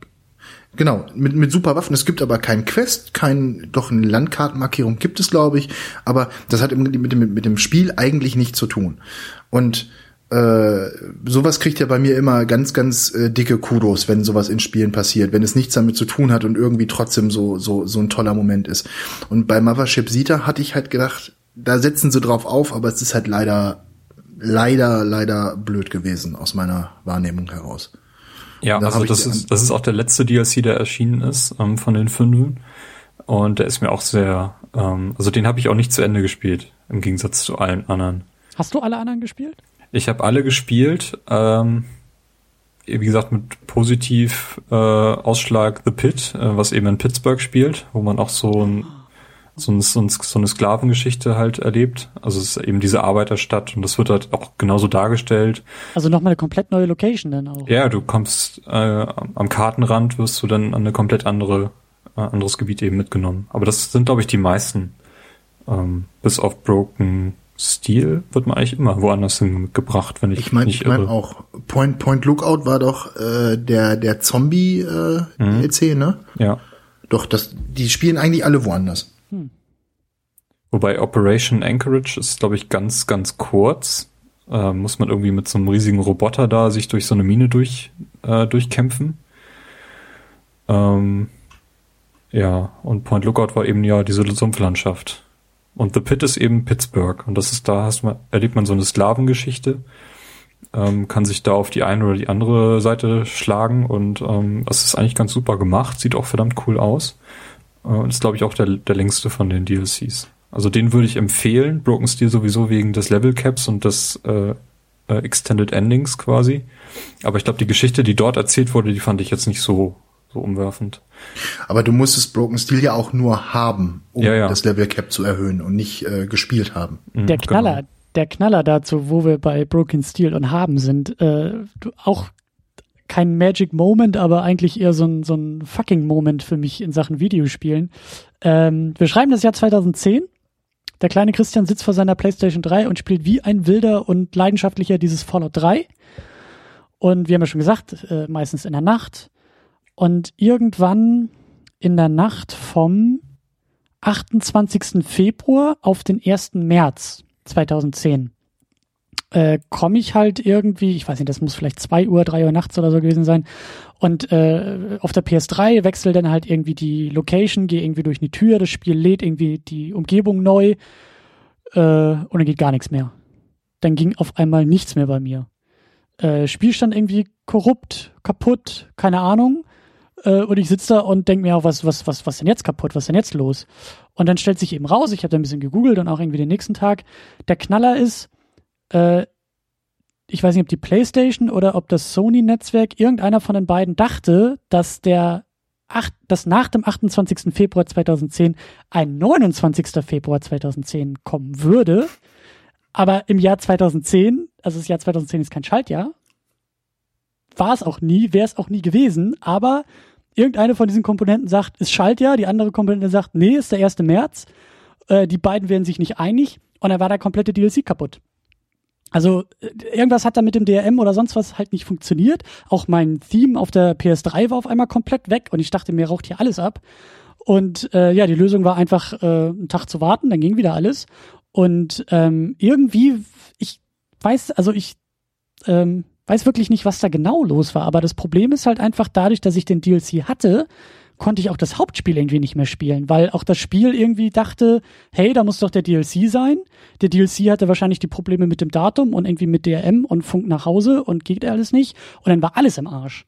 Und deswegen habe ich da ein bisschen Angst vor, also wer vielleicht irgendwie noch auf der PS3 Bock hat, das Spiel zu spielen oder noch irgendwie was rumliegen hat, ich denke mal, wenn das alte PSN auf der PS3 irgendwie abgeschaltet wird, so, dann geht's wahrscheinlich gar nicht mehr. Und das ist halt irgendwie ziemlich gruselig. Aber zeigt, glaube ich, auch so ein bisschen das Problem bei diesen ganzen digitalen Geschichten an, wenn da so DRM drauf ist. Ja. Und das Witzige an der Sache ist allerdings, ich habe jetzt auf meiner PS3 einen Spielstand von Fallout 3 vom 01.01.2000. Aha. Also dieser kaputte Spielstand hat irgendwie Datumstempel von 01.01.2000, was ich dann wieder ganz spannend finde. Das wäre natürlich ein Knaller gewesen, wenn die Entwickler die Spielstände nummeriert hätten mit Spielstand vom 01.01.2277.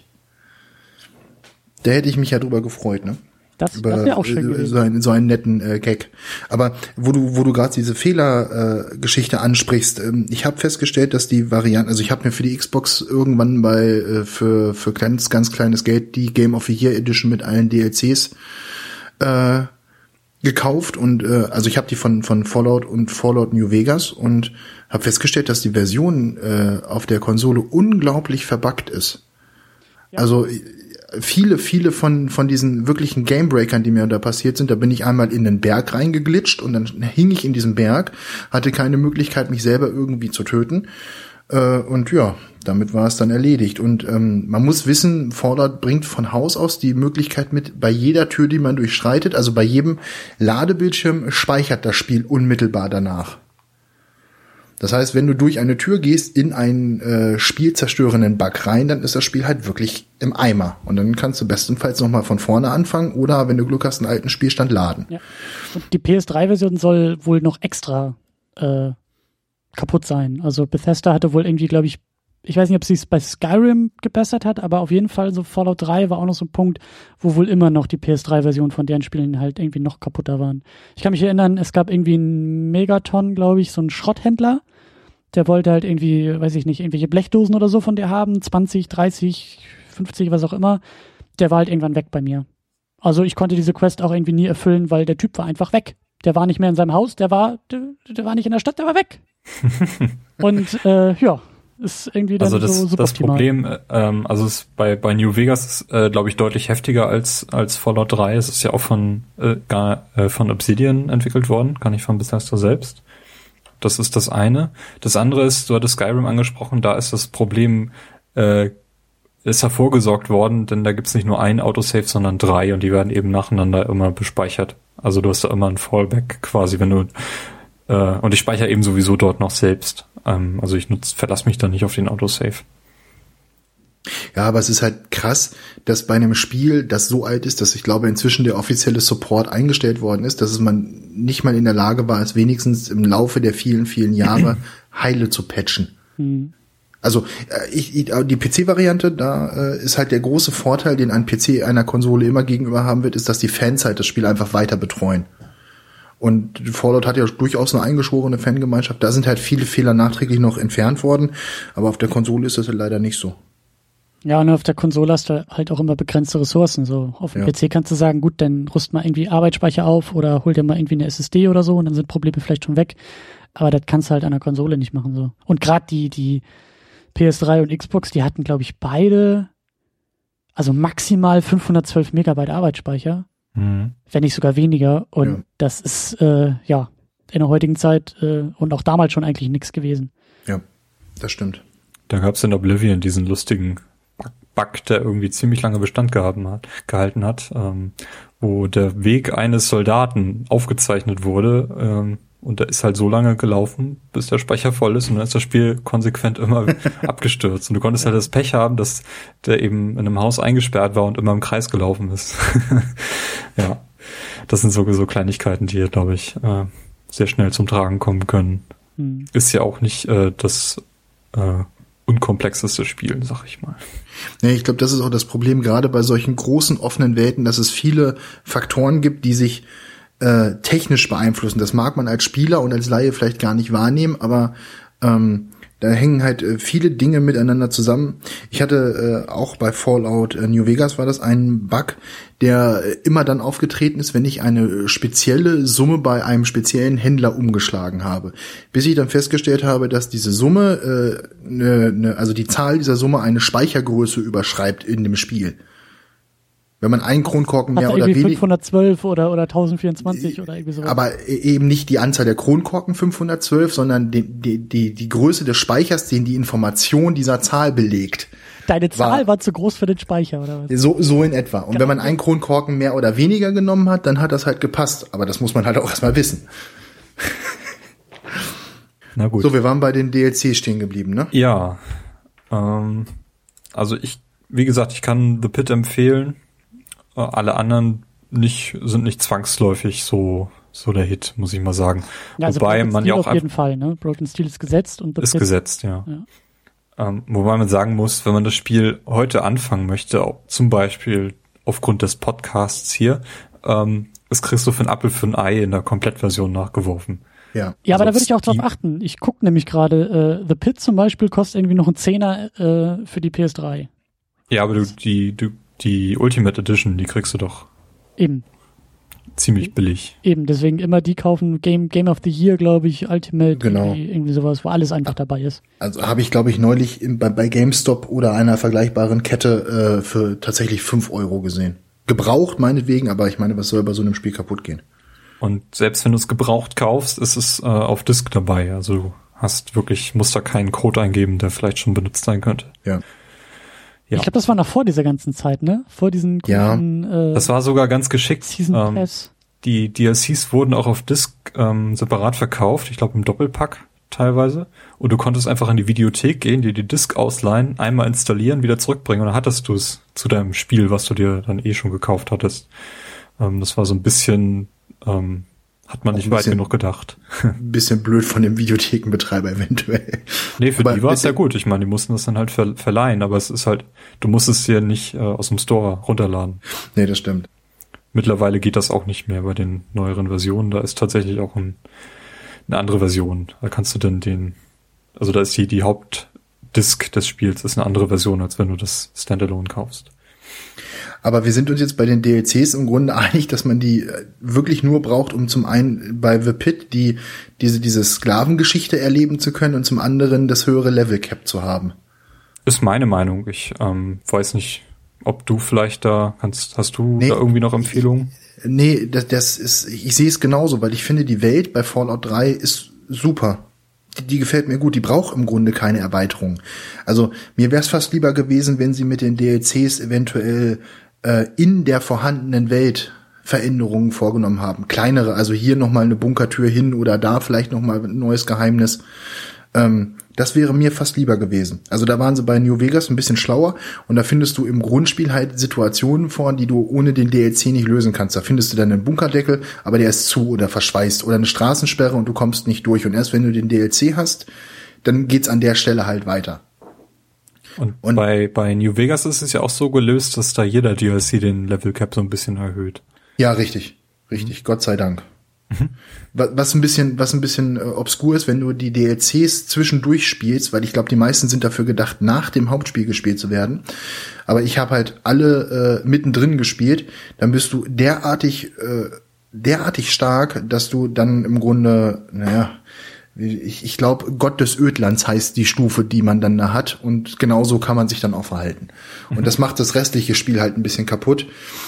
Aber die DLCs sind von der Qualität auch ein bisschen höher als die von Fallout 3.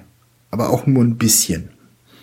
Also manche wirken dahingeschlurrt und manche sind grandios. Also die hätte man auch als Teil im Hauptspiel haben müssen. Wenn wir dann auch schon bei New Vegas sind, also Fallout 3, sagen wir alle, sollte man unbedingt gespielt haben. DLCs, Highlights rauspicken. Wie sieht's denn generell mit New Vegas aus? Also es klingt böswillig, weil New Vegas habe ich auch wirklich gerne gespielt, aber letztendlich ist es wie eine Mod für Fallout 3. Du hast, also es geht so weit, dass die sogar die Texturen und Gegnertypen übernommen haben aus Fallout 3.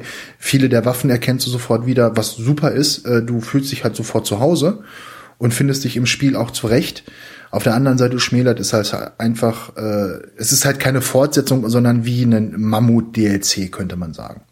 Und es spielt ja in New Vegas und ist die Welt ähnlich groß wie in Fallout 3, ähnlich detailliert? Ist es kleiner? Ist es irgendwie begrenzter oder vergleichbar? Also jetzt mag mich der Hardcore-Fan vielleicht auf Quadratkilometerzahlen festnageln, aber ich glaube, weil es derselbe Pip-Boy ist und dieselbe Auflösung, dass die Welt auch eine ähnliche Größe hat, was die reine Fläche angeht. Ich habe aber das Gefühl, dass sie bei New Vegas vielfältiger ist, weil man okay. Zum einen halt die Wüste hat und zum anderen dann Gebirge und tatsächlich auch Schnee und Landhäuser und sowas. Also ist vielfältiger, aber letztendlich wirklich nur Fallout 3 nochmal genommen und gesagt, hier macht nochmal ein Spiel auf derselben Engine mit genau denselben Ressourcen. Also ich bin ja seit 5 Jahren nicht mehr irgendwie bei Fallout 3 gewesen und mir juckt das jetzt schon wieder in den Fingern, nicht nur durch die Diskussion. Und ich habe ja auch schon, glaube ich, in einem anderen Podcast gesagt, der Moment, wo ein Fallout 4 auf irgendeiner Präsentationsfolie genannt wird oder von irgendeinem Produzenten laut ausgesprochen wird, ist der Moment, wo meine Kreditkarte per Eilsendung direkt zu Amazon geht und gesagt wird, her mit einer PS4. Shut up and take my money. Genau das, ja. Also du kannst, vielleicht können wir dann das New Vegas-Thema damit auch abschließen. Also ich glaube, du kannst damit überhaupt nichts falsch machen, wenn dir Fallout 3 Spaß gemacht hat. Und jemand, der noch gar nichts von beiden gespielt hat, dem würde ich, glaube ich, aufgrund der liebevoller gestalteten Welt eher zu Fallout 3 raten.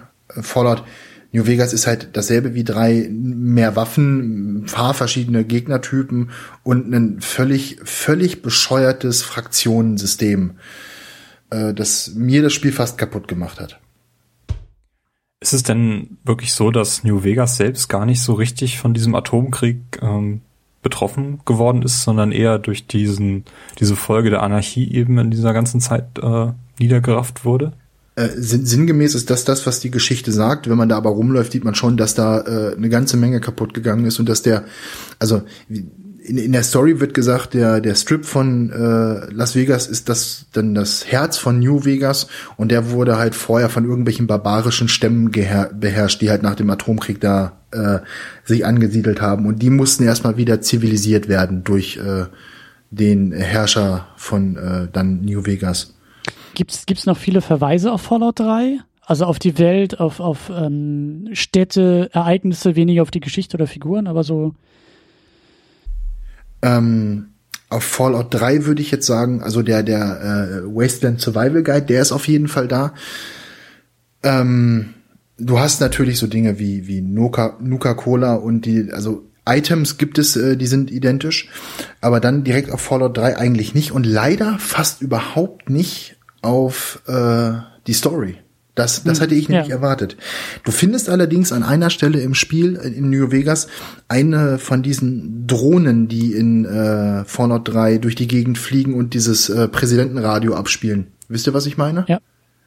Und so eine findet man und die ist kaputt und wenn man die richtigen Skill-Kombinationen und Ersatzteile hat, kann man die reparieren und dann schaltet die erstmal eine eigene Questreihe frei, was ziemlich spannend ist und ist dann auch zentraler Inhalt von einem DLC. Und das ist ganz pfiffig gelöst. Was man aber an Referenzen Fallout New Vegas zugutehalten muss, ist, dass die DLCs auf die Spielwelt referenzieren. Ganz kurz zusammengefasst, du hast halt einen DLC, der spielt in einem ganz weit abgelegenen Casino, hat so ein bisschen eine Geisterhaus-Atmosphäre, weil da irgendwelche Strahlenschutzanzüge mit künstlicher Intelligenz sich selbstständig gemacht haben. Was ist übrigens genauso trashig, wie es sich anhört. Und 3 DLCs später bist du in so einem Think Tank, der von körperlosen Gehirnen beherrscht wird und findest auf irgendeinem Computer die Lieferung von den neuesten und sichersten Strahlenschutzanzügen mit künstlicher Intelligenz an eben genau dieses Casino. Und dann findest du da noch, die Computer in der Fallout-Welt sind halt immer so der Ort, wo man Fluff oder Lore aufgreifen kann. Und da ist es dann so, dass die Wissenschaftler darüber diskutieren, dass sie halt doch nicht so sicher sind und Versuchspersonen in den Anzügen gestorben sind und die Anzüge sich selbstständig gemacht haben, wenn dieses oder jenes eintritt. Also solche Referenzen hat man eine ganze Menge. Und die finde ich dann auch gut, weil sie den Spieler belohnen. Ich habe halt viel Zeit in der Welt zugebracht und dann werde ich dafür belohnt, dass ich halt auch mal den Fluff in den Computern gelesen habe. Weil davon gibt's ja wirklich eine Menge in jetzt allen Fallout-Spielen. Super Sache. Lass uns mal langsam zu Fallout 3 zurückkommen. Ja, gerne. Eine Sache möchte ich unbedingt noch mit euch besprechen. Und zwar, das ist das Vault-Tec Assisted Targeting System, kurz VATS genannt.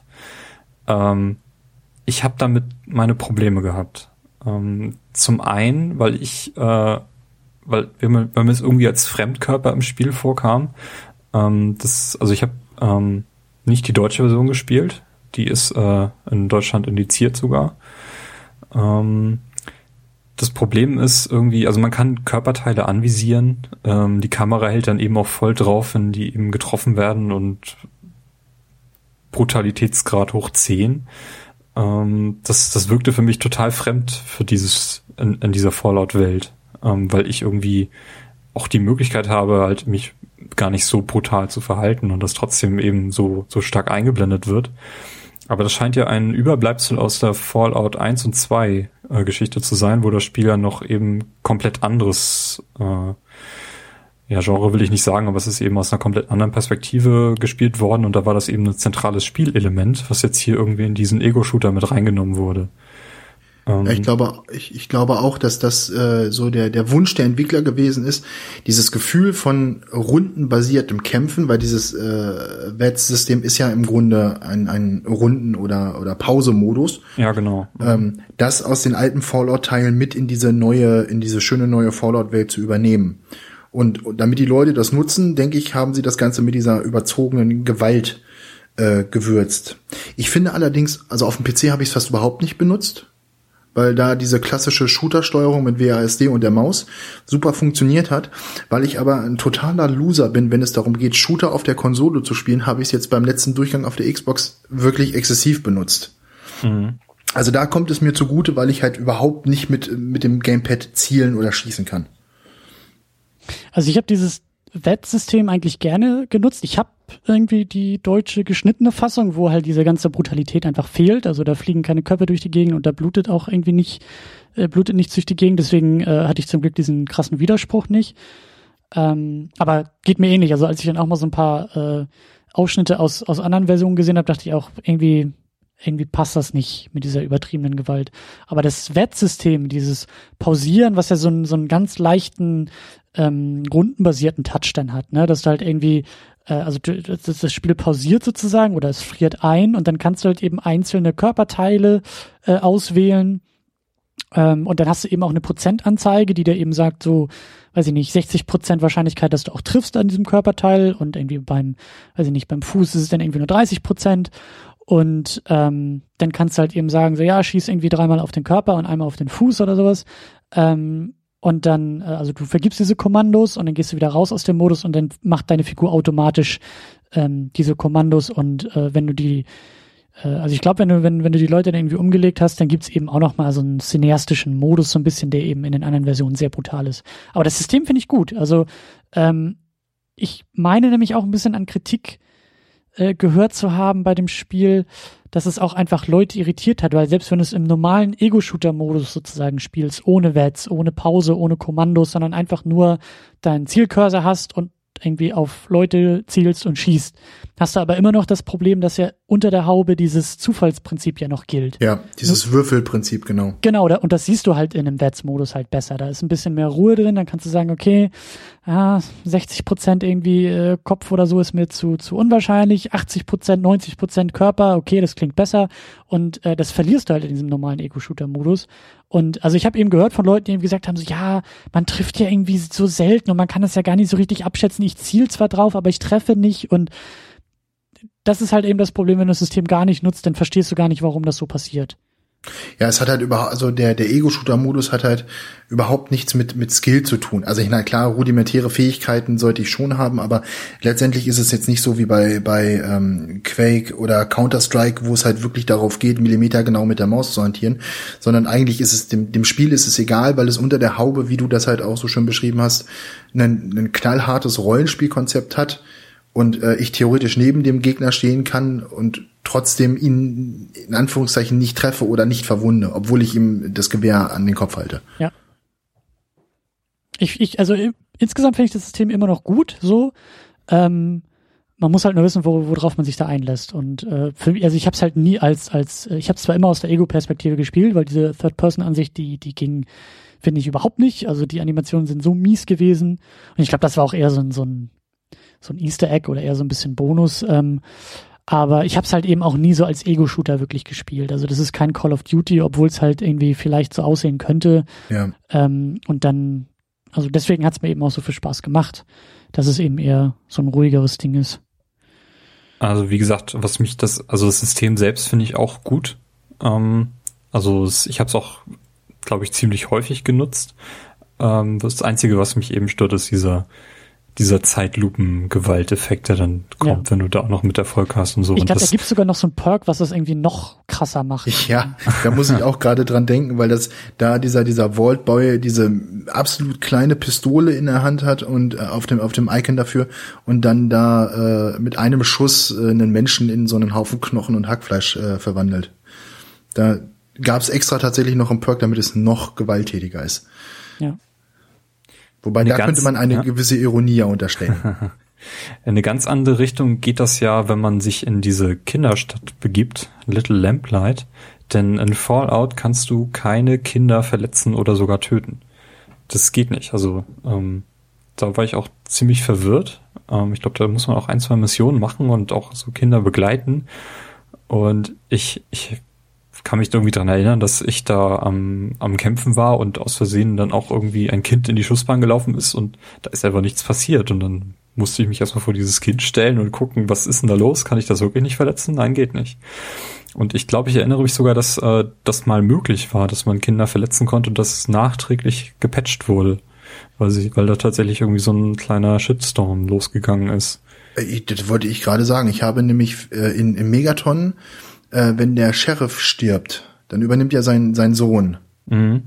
Und sein Sohn ist ja nach Fallout-Regeln ist der ja ein Kind. Ja. Unabhängig davon, wie alt er ist. Und ich bin mir ziemlich sicher, dass ich den nämlich im Feuergefecht mit dem Schurken, der wiederum will, dass ich die Atombombe umbringe, dass ich den versehentlich erschossen habe.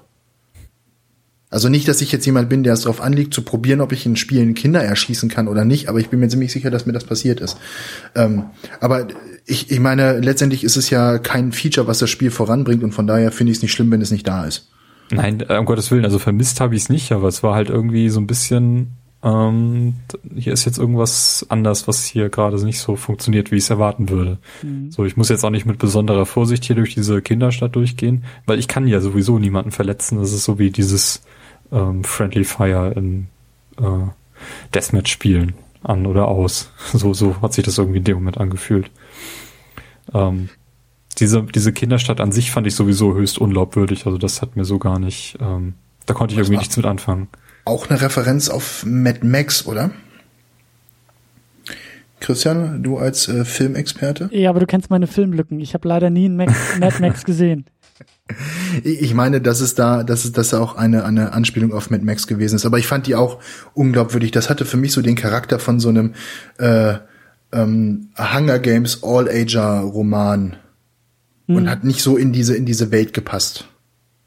Also zumindest nicht, wenn die Kinder so geblieben sind, wie sie da sind. Hätten die sich verhalten wie bei Herr der Fliegen, dann hätten sie vielleicht auch diese Apokalypse überleben können. Aber so fand ich das auch nicht so glaubwürdig. Ein Magic Moment hätte ich sonst vielleicht noch und es passte irgendwie auch so in der Art, wie ich das Spiel gespielt habe. Nämlich bin ich irgendwann am Rand der Karte gewesen und dachte, so viel kann ja eigentlich nicht mehr sein. Und plötzlich stand ich in einer total grünen Welt. Ja. Bäume wuchsen da und ich war in diesem Garten Eden, habe ich es, glaube ich, genannt. Heißt, glaube ich, wirklich so. Das ist irgendwo im Norden, ne? Im Gebirge da? Ja. Ist ziemlich versteckt, ja.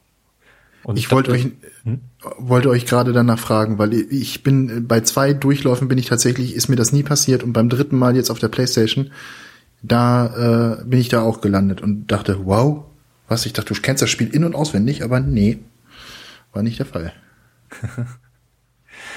Ich glaube, die Mission selber war gar nicht so spannend, aber es war einfach dieses völlige Hinausfallen aus dieser Welt und das passte trotzdem mit rein. Die Location war geil, ne? Die war richtig klasse, ja. Mhm. Hattest du nicht diesen schizophrenen Baum, der dir dann die Quest gegeben hat, wo du am Ende dann noch entscheiden musstest, töte ich jetzt den Baum, also den einen von dem Baum, damit der andere glücklich ist, oder mache ich den Baum komplett kaputt? Es war irgendwie total abgefahren.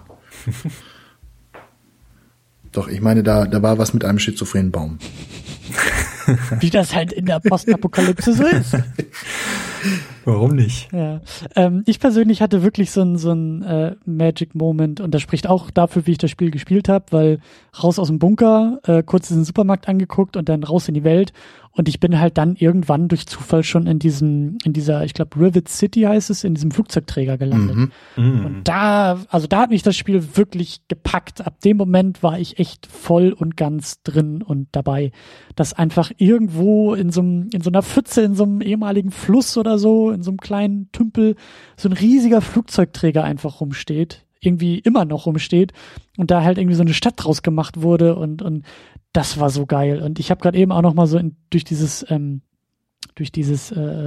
Buch geguckt, was da bei dieser Special Edition dabei war, irgendwie so Artworks und so, Making of, und da muss man auch einfach mal im Netz ein bisschen nachgoogeln, so diese Konzeptzeichnungen, gerade von dieser Rivet City, sind halt so geil, und das weiß ich auch, dass in der Zeit mein Rechner-Desktop halt irgendwie auch nach Fallout 3 geschrien hat, weil einfach diese Ästhetik, auch wie sie da dann irgendwie Washington DC halt so verfallen haben lassen mit den ganzen Wahrzeichen, mit dem Washington Monument und so, das ist auch, als ich das neulich nochmal gespielt habe, das ist einfach richtig, richtig stark, so das liebe ich halt bei solchen Spielen, wenn man halt irgendwie so reale Umgebung dann eben virtuell erkunden kann, aber dann eben auch mit so einem Twist irgendwie, nicht nur, hey, hier ist jetzt New York City, so, was wir irgendwie alle schon 300 Mal in Videospielen gesehen haben, sondern hier ist irgendwie Washington DC, aber eben nach der Apokalypse, so.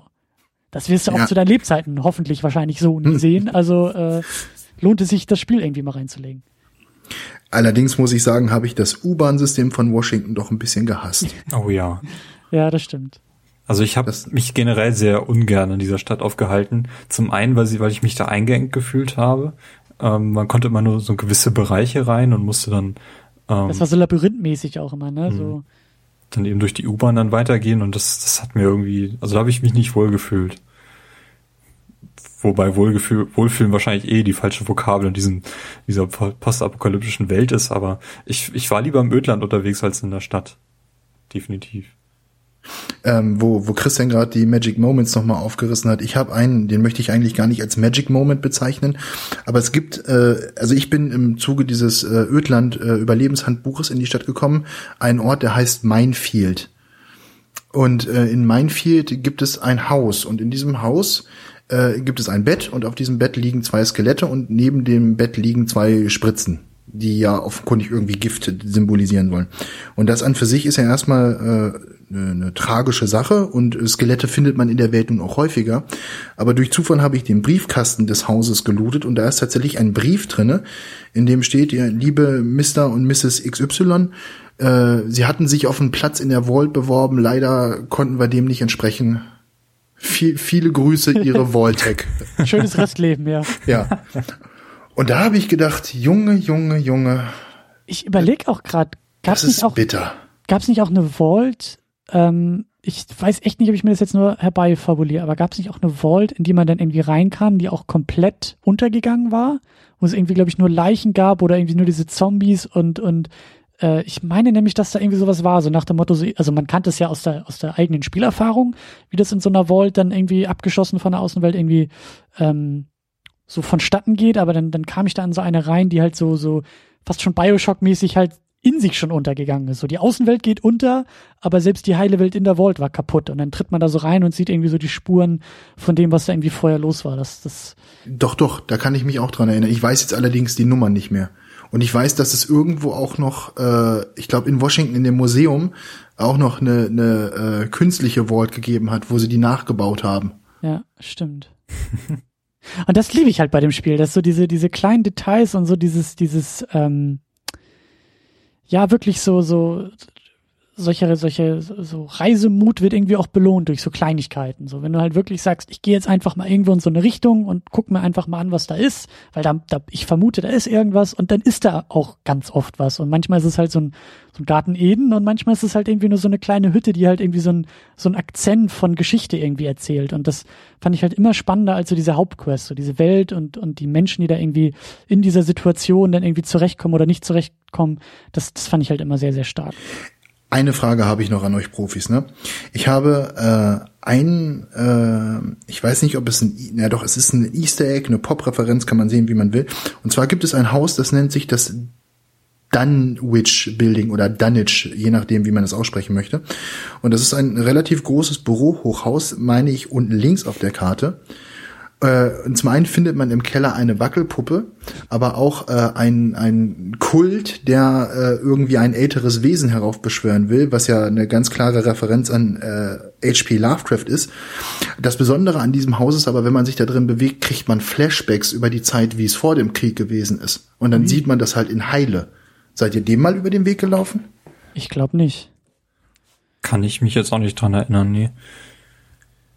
Also das ist mir beim letzten Durchspielen nochmal aufgefallen und da habe ich gedacht, das ist ja auch eine schöne Geschichte, auch eine schöne Anspielung. Das musst du, Timo, unbedingt in den Shownotes verlinken. Mhm. Ich kann mich an die Radiosender erinnern. Also du hast ja mit deinem Pip-Boy auch die Möglichkeit, Radiosender zu empfangen.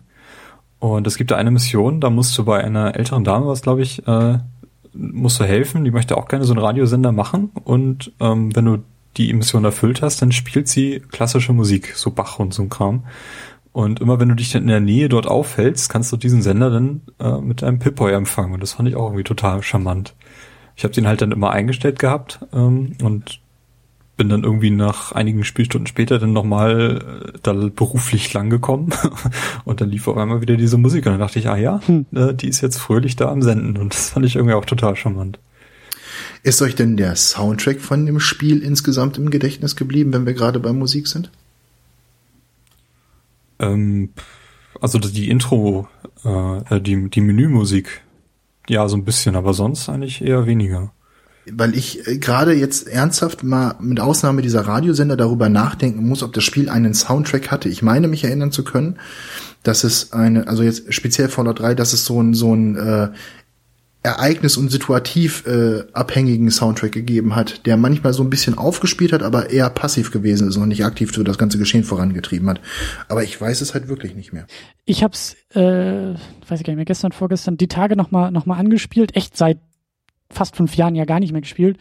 Und das ist mir auch sofort aufgefallen, wie ruhig das Spiel ist. Also wie du sagst, so situativ, so wenn man irgendwie sich Gefahr genähert hat, so wie man es halt kennt von Videospielen.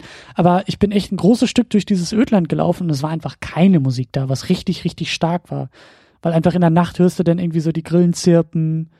So, und du Wind. Genau, den Wind. So also ich habe schon den Eindruck, dass es wichtig ist für die Atmosphäre. So, das wäre jetzt irgendwie Quatsch, da auch selber Musik drunter zu legen oder so. Oder Podcast nebenbei zu hören, sondern da sollte man wirklich schon die Atmosphäre irgendwie mitkriegen. Ja, doch, du hast recht. Vor allem, wenn du dann nachts an irgendwelchen Spielplätzen vorbeigehst und du hast so diese Kombination von den Grillen, dem Wind und dann noch irgendwelchen quietschenden Schildern, die irgendwie sich bewegen. Ja. Also der Sound ist in dem Spiel insgesamt sehr stark, finde ich. Ja. Es ist ja auch komplett oder weitestgehend komplett vertont. Es gibt, glaube ich, nur so ein paar ganz kleine Quests, wo der Dialoge eben nicht gesprochen waren. Das ist auch schon ziemlich stark, auch wenn sich die Sprecher relativ oft wiederholt haben. Also hast gemerkt, dass ja viele Personen von einem Sprecher eben gesprochen wurden. Aber das ist auch schon eine Leistung für die Größe dieses Spiels. Wird eigentlich nur noch übertroffen durch Skyrim, wo wirklich keine Textzeile mehr nicht gesprochen wurde.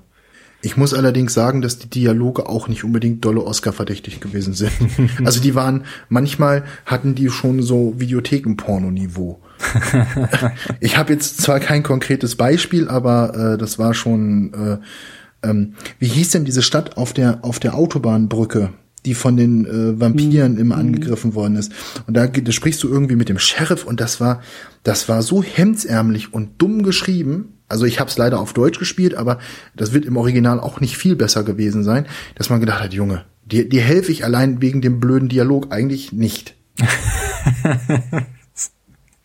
Oh Mann. Warum ja, da muss ich jetzt wieder so in etwa. Da muss ich jetzt an den Helden ohne Intelligenz in den alten Fallout-Spielen denken. Ich habe mich nicht getraut, es im neuen Mal auszuprobieren. Das wäre ja der Hammer, wenn es wirklich so wäre. Ja, das wäre lustig, ja. Ich habe mal eine sprechende Rüstung gefunden. Die hat mir in Fallout 3? Ja. Da kannst du, ich weiß auch nicht, wo die lag, wahrscheinlich in irgendeinem Loch oder so. Aber die kannst du eben anlegen und dann begrüßt sie dich. So fährt dann hoch und spricht dann zu dir. Und die warnt dich dann auch immer, wenn Gegner in der Nähe sind, dass du dich jetzt doch bitte vorbereiten solltest auf den Kampf oder sowas. Ist auch ganz, ganz, ganz witzig, ganz nettes Detail. Ah, siehst du. Christian, dann muss ich meine Aussage über die Anspielung von Fallout 3 in New Vegas streichen, weil da habe ich auch in einem DLC so eine Rüstung gefunden. Okay. Und da war ich völlig begeistert, weil die so ein bisschen gewesen ist wie dieser Suit, den man bei Half-Life 1 bekommt. Und der dann auch dich begrüßt und die macht dann hin und wieder auch ziemlich dumme Sprüche und sagt hier, Achtung, jetzt kommen Feinde. Ach nee, war nur Spaß, sorry. Oh Mann. Super, also dann weiß ich ja genau, dass ich jetzt am Wochenende nochmal auf die Suche nach der entsprechenden Rüstung in Fallout 3 gehe. Ich wollte gerade sagen, ich glaube, wir haben alle was zu tun nach diesem Podcast. Also ich will mir da auch noch diese Stadt angucken, die du erzählt hattest, da mit den Flashbacks. Und ja. The Pit. Und The Pit spielen und dann vielleicht noch New Vegas, aber dafür habe ich eigentlich keine Zeit, aber eigentlich müsste ich es auch nochmal spielen und ja. Ich brauche Urlaub.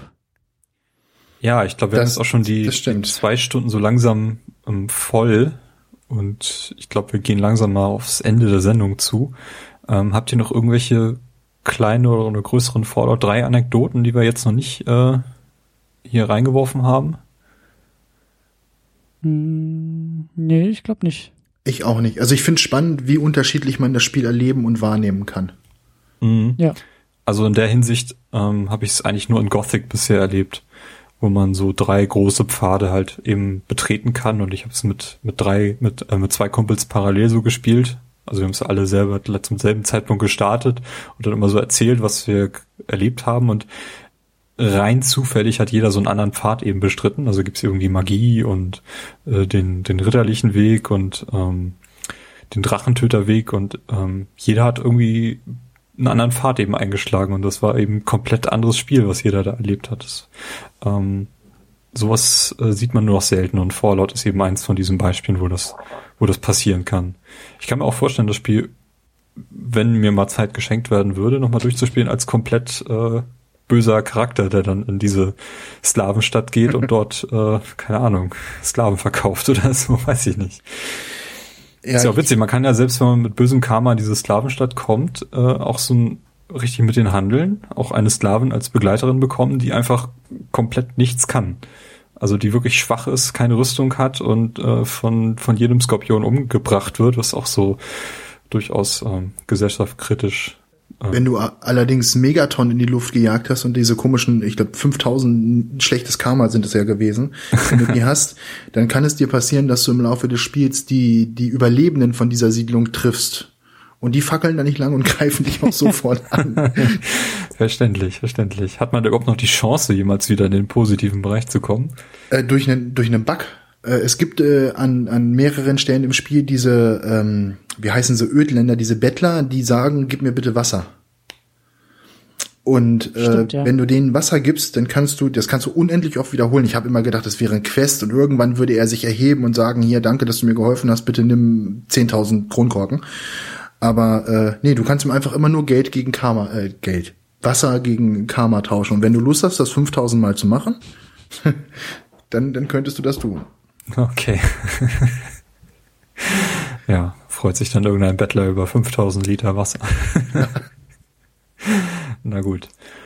Ja, wenn man jetzt nicht oder genug von Fallout hatte, was könnte man sich dann noch anschauen, wenn man unbedingt in dieser postapokalyptischen Welt bleiben möchte? Also ich bin dafür, dass man mir einen Gefallen tut und einfach irgendwie die Adresse von Bethesda rausfindet und sehr eloquent und höflich schreibt, dass wir alle langsam soweit wären, ein Fallout 4 zu spielen. Mit jeder großen Veranstaltung in der Gaming-Branche hoffe ich. Also wirklich, selbst bei der Apple-Keynote hoffe ich ja, dass irgendwer auf die Bühne Apple gesprungen kommt. Apple kauft Bethesda, exklusiv auf dem iPad. Nee, das will ich auch nicht spielen. Nein, natürlich nicht, aber ich hoffe, das ist eigentlich das Einzige, was mich interessiert. Ja. Ansonsten ist so die Spielwelt, nehme ich alles so hin, aber sie könnten es langsam einfach mal machen. Also wenn ich spekulieren darf, an dieser Stelle ganz kurz, ich kann mir auch echt vorstellen, also was ich so in anderen Podcasts auch höre, es ist ein offenes Geheimnis und da kann man auch von ausgehen, dass Fallout 4 halt irgendwie in Arbeit ist. Wo ich jetzt so ein bisschen spekuliere, so das vergangene Jahr 2014, gerade die Konsolenspiele, war jetzt ja auch, was Qualität angeht, also was technische Qualität angeht, nicht so dolle. Watch Dogs war irgendwie nicht so der Knaller, wie irgendwie erhofft. Viele Sachen waren irgendwie verbuggt, kaum spielbar. Halo Master Chief Edition ist irgendwie Multiplayer nicht tauglich. Hier, das Assassin's Creed war irgendwie ziemlich Grütze. Und also es scheint irgendwie so einen Trend zu geben, dass irgendwie jetzt auf der neuen Generation, ich vermute mal, dass es eher am Management liegt, dass da einfach die Spiele in der Produktion schlecht vorausgeplant werden. Und ich kann mir vorstellen, dass Bethesda vielleicht schon irgendwie vor einem Jahr ein neues Fallout hätte rausbringen wollen. Aber einfach intern vielleicht auch, also wenn wir schon gesagt hatten, Fallout 3 war verbuggt auf den Konsolen, kann ich mir vorstellen, dass bei Fallout 4 die Probleme vielleicht noch größer sein könnten. Und also mich wundert das wirklich sehr stark, dass es noch nicht mal eine Ankündigung gibt. Also es gibt ja noch nicht mal, hey, in einem Jahr ist es soweit oder so, oder irgendwie ein Teaserbild oder sowas. Gar nichts. Und ich glaube, also mir wäre es lieber, wenn sie sich wirklich Zeit lassen und dann doch lieber irgendwie noch 1-2 Jahre warten und dann ist das Spiel auch gut. Aber es würde mich wundern, wenn jetzt irgendwie da nicht, also wenn wir gar keinen Fallout 4 kriegen. Das würde mich sehr wundern. Das würde mich auch wundern, weil ich habe jetzt in Vorbereitung auf diesen Podcast tatsächlich auch nochmal nachgeschaut, aber zumindest Fallout 3 ist ja wirklich sehr erfolgreich gewesen. Also das hat ja durchaus Geld gebracht und auch Fallout New Vegas ist zwar hinter den Erwartungen zurückgeblieben, aber durchaus auch erfolgreich gewesen. Und es gibt eine Fangemeinde für dieses Spiel, also es gibt potenzielle Käufer. Und deswegen, es wäre schade, diese Serie jetzt sterben zu lassen. Da gibt's genug andere Spieleserien, denen ich einfach den Gnadentod jetzt wünschen würde. Einfach, weil sie ausgelutscht sind. Aber Fallout gehört bestimmt noch nicht dazu. Und ja, also Skyrim ist 2011 erschienen. Und da habe ich so ein bisschen den Fortschritt gegenüber Fallout 3. Also von der Mechanik her sind die schon relativ ähnlich. Aber gerade auf der Konsole mit dem Controller spielt sich das doch noch deutlich besser als Fallout 3, was mich überrascht hat. Einfach diese Verbesserungen schon in das Fallout-Szenario zu bringen, das wird mir schon fast schon reichen. Ja, das stimmt, wobei ich das Inventar von Skyrim echt schlimm finde. Also das ist natürlich eine harte Geschmackssache, aber mit dem Inventar von Skyrim bin ich auf der Konsole und auf dem PC überhaupt nicht zurechtgekommen. Eben weil ich immer erwartet habe, dass es wie Fallout funktioniert und eben nicht diese, also ich bin mit der Neuerung wirklich nicht zurechtgekommen. Ja, da fehlt mir so ein bisschen die Gruppierungsoption oder so, gerade diese Zutaten. Das habe ich aufgegeben, mich damit zu beschäftigen. Also das ist einfach ein Tree, den ich nicht weiter verfolge. Ich sammle einfach keine Zutaten mehr, weil die eben alle nur in diesem Haufen landen und das ist einfach so dermaßen viel, was man da finden kann. Aber ich kann halt, anstatt die Welt zu retten, kann ich halt auch die ganze Zeit Schmetterlinge sammeln. Das finde ich halt auch super. Ja, warum nicht? Zombie-Schmetterlinge oder sowas. Timo, wir haben ja irgendwann mal in irgendeinem Kommentar-Thread bei eurem Podcast darüber auch schon ein bisschen geschrieben. Ich habe ja immer gesagt, ich wünsche mir einen Multiplayer-Modus, also einen lokalen, kooperativen Multiplayer-Modus für Fallout. Wie steht ihr denn dazu? Ich kann es mir ehrlich gesagt nicht so vorstellen, weil ich gerade in Fallout in dieser Welt als Lone Ranger mich eigentlich bewege und da auch wirklich dann das sein möchte. Und also gerade lokaler Koop kann ich mir eigentlich so gar nicht vorstellen. Ja, geht mir ähnlich, aber ich kann das Bedürfnis dahinter schon verstehen, weil ich auch glaube, dass andere Menschen als Komponente irgendwo Potenzial hätten oder haben könnten. Also du hast ja auch schon von diesem Daisy erzählt und das habe ich auch teilweise in Podcasts irgendwie gehört oder Geschichten darüber gehört und das hat mich schon sehr stark fasziniert, wenn Leute einfach von ihren persönlichen Geschichten in dieser Spielwelt irgendwie erzählt haben, weil das wirklich sehr, sehr individuell klang, weil eben alle anderen Mitspieler ja auch Menschen sind und du bist da auch irgendwie in der Zombie-Welt und du weißt eigentlich nie so, du begegnest irgendwie einem anderen menschlichen Spieler so, will der mich jetzt ausrauben, ist der stärker als ich, so dass diese soziale Dynamik da drin, die klang sehr, sehr, sehr spannend bei dem Spiel und so etwas irgendwie in die Fallout-Welt zu transferieren, wie auch immer. Ich rede jetzt auch nicht irgendwie vom Online-RPG oder sowas, die Züge sind auch alle abgefahren.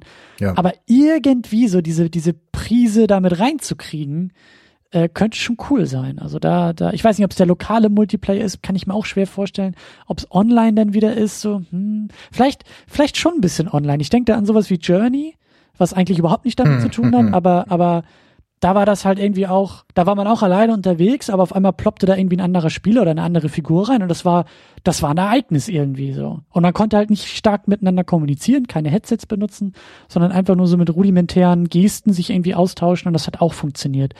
Und das kann bei Fallout irgendwie auch. Also das muss, die Mischung muss irgendwie da bleiben. Das wäre Quatsch, wenn ihr jetzt irgendwie 50.000 andere Lone Ranger... Also eine World of Fallout oder sowas, nee, um Gottes Willen, das bloß nicht. Das braucht es auch nicht. Ich hatte nur jetzt oft das Bedürfnis zu sagen, Mensch, hier hätte ich jetzt gerne einen Kumpel dabei, um hier gemeinsam das Ödland zu erforschen. Gerade jetzt New Vegas ist sehr begleiterlastig, auch wenn ich das wirklich nicht mag, aber du hast halt immer eine zweite Person, dann wäre es doch ein einfaches, die steuerbar zu machen. Ja, das stimmt schon. Also da hat mich dann auch eher verwundert, warum in Mass Effect in all den Jahren kein Koop-Modus dabei gewesen ist, weil da bist du eben auch immer zu dritt unterwegs und musst immer zwei Charaktere auswählen, die mitkommen. Aber warum hat die niemand steuern dürfen? Das habe ich mich eher gefragt. Aber hier in Fallout habe ich es eigentlich nie vermisst, muss ich ganz ehrlich zugeben. Okay, ich möchte trotzdem gerne auf die Feature-Wunschliste für Fallout 4 draufschreiben. Und wenn es nur der Hund ist. So. Ja, asynchroner Multiplayer, ne? Nee, asymmetrisch ist er ja, nicht asynchron. Ja. Also, ja, hast du recht, guter Gedanke. Oder halt eben auch so, die Dynamiken sind ja da, so, werf mir doch durchaus, ich bin irgendwie der Good Guy in der Welt, werf mir doch durchaus einen anderen Spieler rein, der halt irgendwie der Bad Guy ist.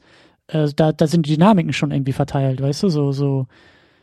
Das wäre irgendwie auch cool, wenn sozusagen ich als Spieler von der Legende eines anderen Spielern höre, der irgendwie auch in einem Ödland unterwegs ist, der aber nur Chaos stiftet, und das ist sozusagen mein Willen der Geschichte, so. Das, was er irgendwie anstellt, muss ich wieder gerade biegen oder so. Das wäre irgendwie auch cool. Sowas wünsche ich mir gerne für GTA, dass es da mal so ein DLC gibt, der mich in so einen donutfressenden Polizisten reinsetzt, der mal das ganze Chaos beseitigen muss oder so. Ja, das ist doch cool. Ja. Das ist öfter mal was Neues ausprobieren, auch in den alten Serien so. Aber ansonsten hätte ich für den 4. Teil, glaube ich, gerne wirklich mehr vom Gleichen. Also ich lieber spiele ich einen aufgebohrten Grafikmod für New Vegas oder Fallout 3, als ein mit falschen Innovationen vollgestopftes Retortenwesen. Wisst ihr, was ich meine? Wo dann nur noch Fallout oben drüber steht und aber alles, also wie der Sprung von Dragon Age Origins auf Dragon Age 2. Dragon Age 2 hatte ich vorbestellt, als es möglich war, es vorzubestellen, hab's angefangen zu spielen und danach wutentbrannt in die Ecke geschmissen. Ich weiß, es gibt auch Leute, die das gut finden, aber bei mir war das halt nicht so, und ich habe halt Angst, dass Fallout 4 dann auch in diese Richtung geht, dass man sagt, wir müssen alles neuer machen. Erstmal brauchen wir eine Companion-App für ein iPad. Dann brauchen wir goldene Schlüssel, die man mit Echtgeldwährung kaufen kann. Und am allerbesten brauchen wir dann noch lösen wir die coole Welt durch eine zwar ebenso große, aber nur mit Sammelquests vollgestopfte Welt ab. Wisst ihr, was ich meine? Ja, so die Tendenzen so der letzten Monate und Jahre. Ja, aber ich habe da durchaus Hoffnung an Bethesda, weil das, was du beschrieben hast, war eher so EA oder Ubisoft in den letzten Jahren. Oh, Entschuldigung, ich wollte jetzt kein Fingerpointing betreiben. Nee, aber auch diese Online-Accounts denn immer, ne? Hier, das Assassin's Creed irgendwie, seit 3 Jahren ballern die einen voll am Startbildschirm. Hier, registriere deine Uplay, Ubisoft E-Mail-Adresse und du kriegst irgendwie 3 Schwerter und, weiß ich nicht, 2 Rüstungen mehr. Also das interessiert mich halt alles nicht so. Und ich glaube aber nicht, ich bin da hoffnungsvoll. Das wird gut. Es wird wahrscheinlich noch ein bisschen reifen müssen. Ich könnte durchaus bald mal so ein Teaserbild haben oder zumindest, dass Leute sagen so, ja, gibt es, wird gerade irgendwie gemacht, dann bin ich schon beruhigt. Gab es nicht mal eins, wo zumindest angedeutet wurde, dass das so im Bereich um Boston herum spielen soll? Oder war das ein Fake, dem ich da aufgesessen bin? Das wäre auch meine nächste Frage gewesen. Wo würdet ihr dann einen Fallout 4 verankern, so regional? Also ich würde es ungern jetzt nochmal in der Region um Washington sehen wollen. Ja, ich glaube, das Boston-Ding war tatsächlich ein Fake. Also ich meine, dass da irgendwie auch, weiß ich nicht, letztes Jahr oder so tatsächlich irgendwelche, um die E3, glaube ich, irgendwelche Fakes rauskamen. Was ich bei Washington cool fand, war die Entscheidung dafür, weil Washington jetzt irgendwie nicht so ein Setting ist, was so durchgenudelt ist in Spielen. Also wir haben halt einfach irgendwie LA mittlerweile ja auch bei GTA 5 eigentlich ganz gut abgebildet virtuell und auch durchaus als Parodie, aber so das Layout und die Umgebung. New York ist halt immer irgendwie bei so Open-World-Geschichten irgendwie gang und gäbe, seit Jahren. Aber halt so Chicago war, glaube ich, bei Watch Dogs irgendwie so als Standort, aber ja, irgendwas, also was man nicht so kennt, aber schon Amerika. Ich finde schon, das ist eine Sache, die muss irgendwie in den USA stattfinden.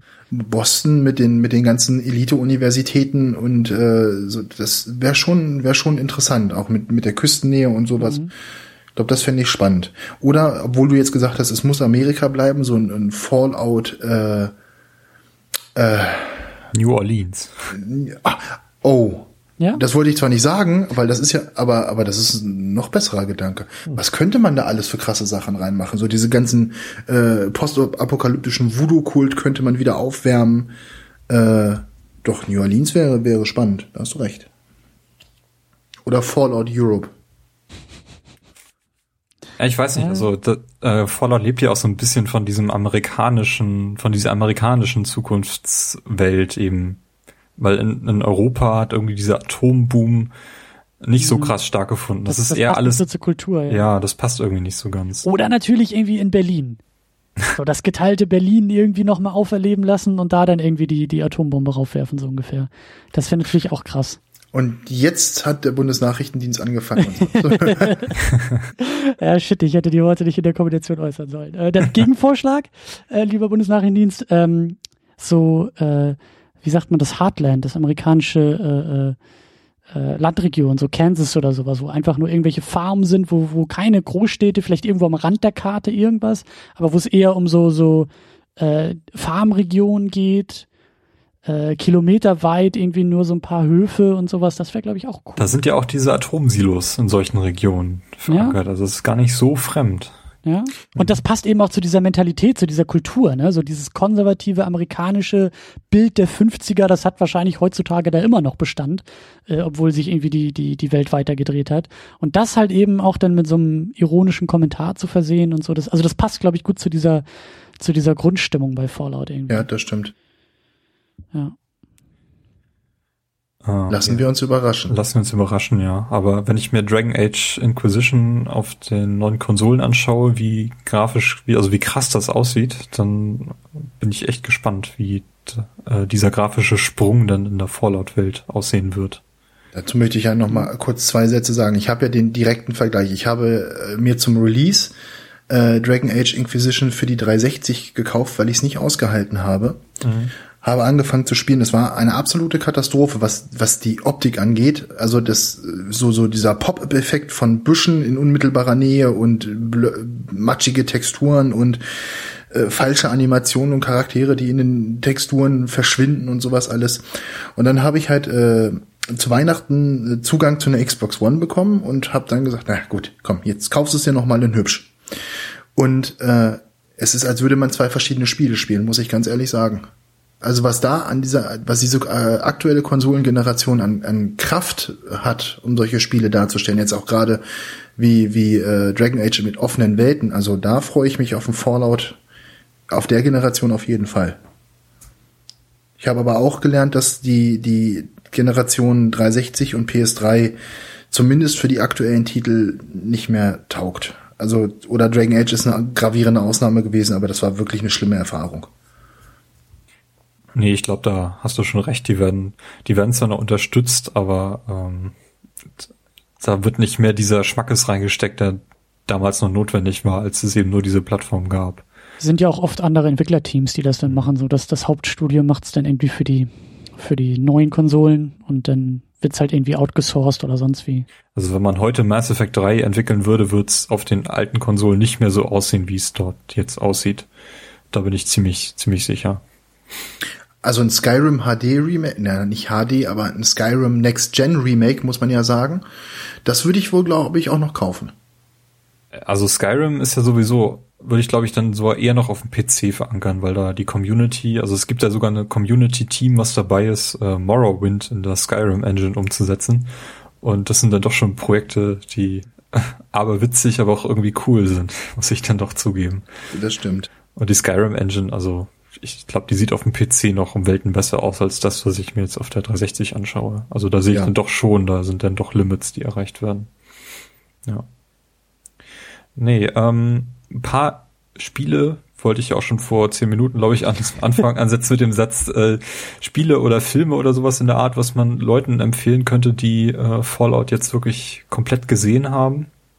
Interessant ist ja auch, dass dieser Krieg dieser Atomkrieg zwischen den USA und China stattgefunden hat im Jahr 2077, irgendwie diese Referenz auf den Kalten Krieg fehlt da so ein bisschen. Deswegen habe ich mal eingetragen hier die beiden Metro-Spiele als das russische Pendant zu Fallout, weil sie ja auch eben in der Metro spielen und Metro ist ja auch ein großer Bestandteil von Fallout. Könnte man das so bezeichnen, dass das vielleicht so in die Richtung geht? Ich habe sie beide nicht gespielt, aber ich glaube, ich würde mir das eine mal durchaus anschauen wollen. Es gibt doch jetzt für die Next Gen auch eine Redux-Version von den beiden Metro-Spielen, glaube ich, ne? Genau. Ich finde, also ich habe 2033 gespielt, das ist deutlich actionlastiger und weniger Rollenspiel. Und 2034 ist so nach meiner Wahrnehmung eher so ein Weltensimulator mit einer ausgeprägten Action-Komponente. Also wenn man eine Fallout-Ersatzdroge findet, was die Rollenspielkomponente angeht, sind, glaube ich, die Metro-Spiele nicht so gut.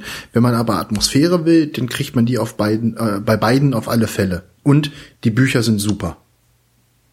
Ja, also von dem einen Buch zumindest habe ich auch viel Gutes gehört. Ist ja auch ein ziemlicher Schinken. Wasteland, da ist ja, glaube ich, im letzten Jahr der Kickstarter, der zweite Teil gekommen. Ist ja so der geistige Vater von Fallout. Ursprünglich wollte man, glaube ich, sogar ein Spiel mit der Wastelands-Lizenz machen, hat die aber nicht bekommen. Dann ist eben Fallout entstanden. Letztes Jahr ist dann mal Wasteland 2 erschienen, leider nur auf dem PC, dadurch für mich nicht so wirklich zugänglich, weil ich keinen habe, aber ich glaube, das ist auch ein ganz interessanter Titel.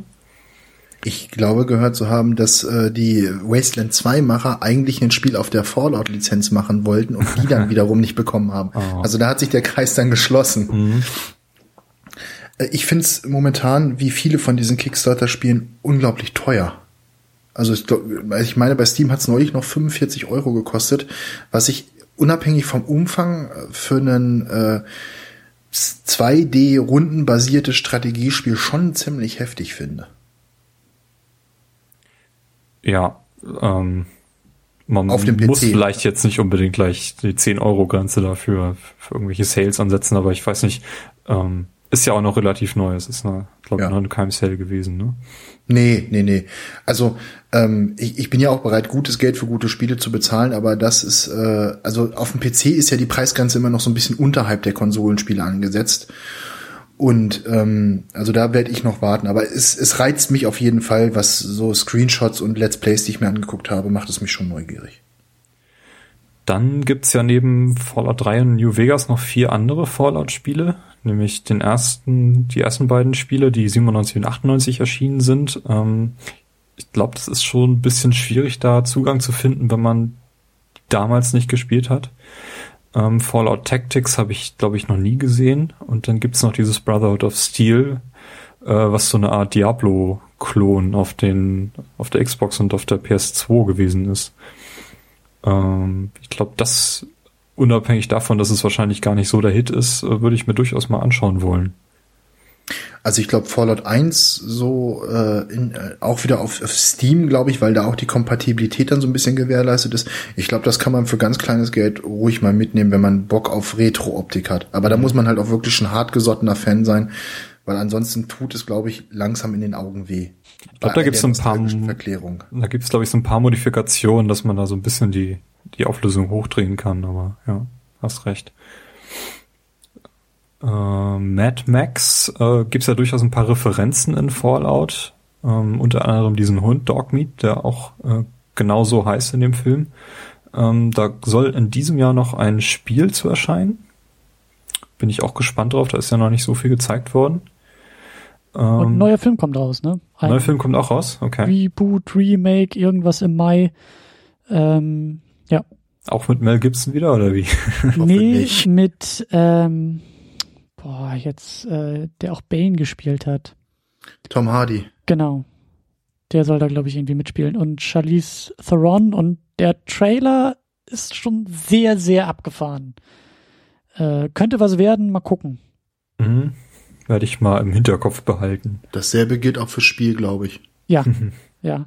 Was ich noch an Film empfehlen kann, ist The Book of Eli. Der hat mir sehr, sehr gut gefallen. Mit Denzel Washington in der Hauptrolle. Was auch so im apokalyptischen Setting irgendwie stattfindet. Oh, du hast recht. Das ist, wo er das Buch mit sich rumschleppt. Genau. Und beschützt vor dem einen Menschen, der einfach vor dem Schurken, der das unbedingt haben will. Genau, und Soundtrack ist halt auch ziemlich stark und schöner, netter, kleiner Film, würde ich so sagen.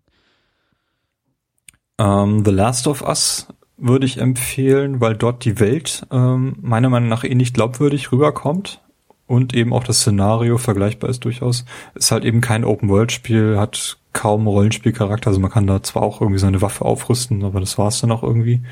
Haben wir auch einen Podcast zu gemacht, kann ich auch an dieser Stelle empfehlen. The Walking Dead ist natürlich auch sowohl die Serie als auch die beiden Spiele, die es da gibt. Ich finde gerade die Serie, ich muss sagen, ich habe die Spiele nicht gespielt, aber gerade die Serie in den späteren Staffeln hat viel von diesem Herumlaufen, Erkunden, Überleben und Looten. Also die Looten natürlich, also Sammeln von Ausrüstung. Also das bringen sie schon schön rüber. Und das hat mich immer schon stark an Fallout erinnert oder Fallout an Walking Dead. Das kann man sich da, glaube ich, aussuchen. Mhm. Ein Film, den ich vor gar nicht so langer Zeit gesehen habe, ist The Day After. Das ist so ein Fernsehfilm aus den USA, aus den 80ern, der auch so ein bisschen dieses, was passiert, wenn die Bomben fallen.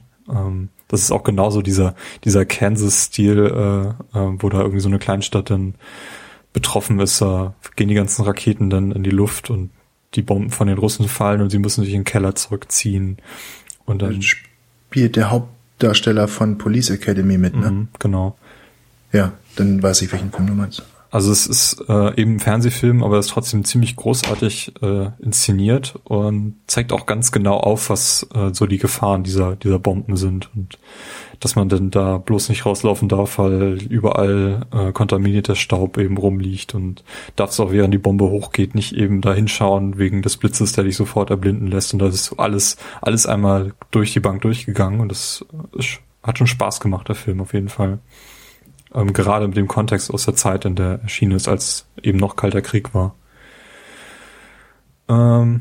Die Elder Scrolls-Spiele muss man natürlich erwähnen, weil die gleiche Spielmechanik verwenden, eben nur in komplett anderen Szenario, Fantasy-Szenario natürlich, vor allem Oblivion und Skyrim. Fallout 3 ist 2004 angekündigt worden, da war Oblivion noch nicht mal erwähnt worden. Ist auch ganz interessant.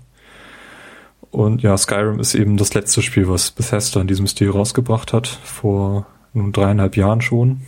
Deswegen hoffen wir alle, dass Fallout 4 jetzt der nächste Ableger wird. Ja, DayZ haben wir schon erwähnt. Und genau. Ja, das ist so das, was ich hier noch empfehlen würde.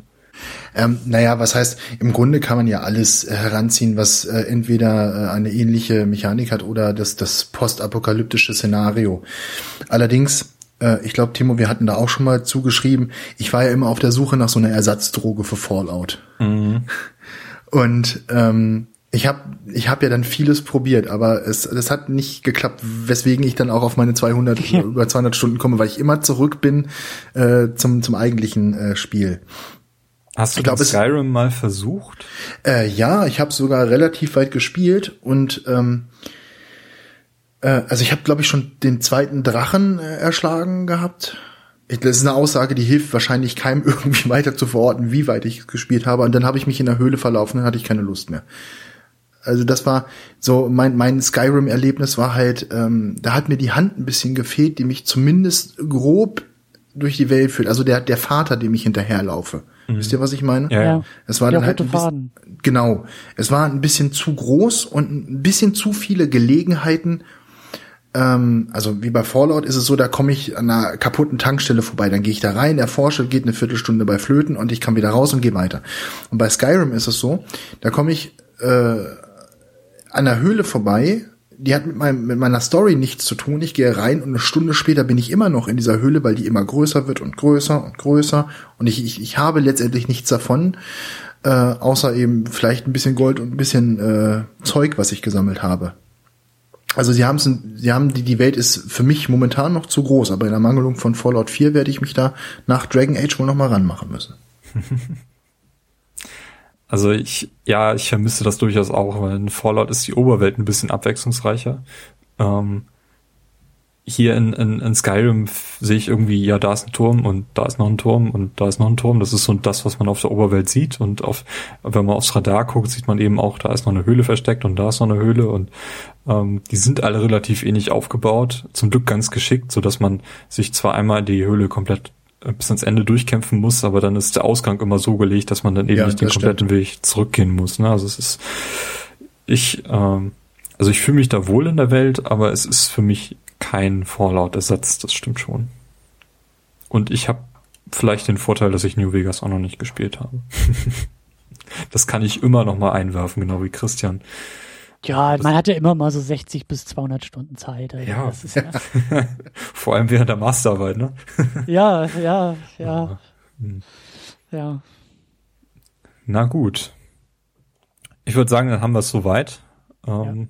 Ich glaube, könnten noch ein paar Stunden weiterreden. Da gibt's doch noch ein bisschen was, was man im Fallout erleben könnte. Wir können uns noch einen Gast reinholen, der noch eine ganz andere Erlebnisse schildern könnte, die er dort in Fallout gehabt hat. Bleiben wir dabei. Fallout 3 ist für mich zumindest das prägende Spiel aus der Xbox 360-Generation. Noch vor Mass Effect, muss ich sagen. Also es ist so das, was ich spontan jedem nennen würde, der mich danach fragen würde. Und wie ich jetzt rausgehört habe, bei euch ist es, glaube ich, nicht viel anders. Und ja, wir würden uns über Kommentare zur Sendung freuen auf playtogether-podcast.de. Wie habt ihr, was sind eure Magic Moments aus Fallout? Was hat euch vielleicht gar nicht so gefallen? Habt ihr vielleicht noch besser als wir den Vergleich zu den ersten beiden Teilen, die wir jetzt so gar nicht kennen? Dürft ihr uns alles gerne mitteilen. Ihr könnt uns flattern am Ende der Seite. Ihr findet Links zur Sendung ebenfalls in unseren Shownotes. Und ja, das war unsere erste Sendung im Jahr 2015. Beim nächsten Mal ist der Carsten auch wieder mit dabei. Und bis dahin, ja, bedanke ich mich bei euch beiden, dass ihr hier uns so wirklich toll diese Fallout-Welt erkunden konntet. Ich hoffe, euch hat's auch gefallen. Ja, vielen Dank für die Gelegenheit und treffen uns das nächste Mal auf eine Nuka-Cola, würde ich sagen. Die haben wir ja schon mal getrunken. Das wollte ich gerade einwerfen. Die hast du doch mal mitgebracht, Timo, oder? Mhm. Carsten und ich haben uns da mal so einen Kasten bestellt. Den kann man sich wirklich, ich weiß nicht, ob das noch geht, aber konnte man sich irgendwo bestellen. Und das war Nuka-Cola. Ich glaube, man konnte sogar die Quantum bestellen, aber da war Carsten nicht so heiß drauf. Ja, ich möchte mich auch für die Einladung bedanken. Das hat unglaublich viel Spaß gemacht. Gerne, gerne. Also bei Fallout 4 hören wir uns dann in dieser Runde wieder, oder? Ja, ich würde sagen Fallout 4 plus 200 Stunden jeweils. Ne? Ja, genau. Ich reiche schon mal meinen Urlaub ein. Ja. Na gut. Dann wünsche ich euch beiden noch einen schönen Abend und bis zu Fallout 4. Bis dann, tschüss. Auf Wiederhören. Tschö. I don't want to set the world on fire. I just want to start a flame in your heart. In my heart I have but one desire, and that one is you. No other will do. I've lost all ambition for worldly acclaim. I just want to be the one you love. And with your admission that you feel the same, I'll have reached the goal I'm dreaming of. Believe me, I don't set the war.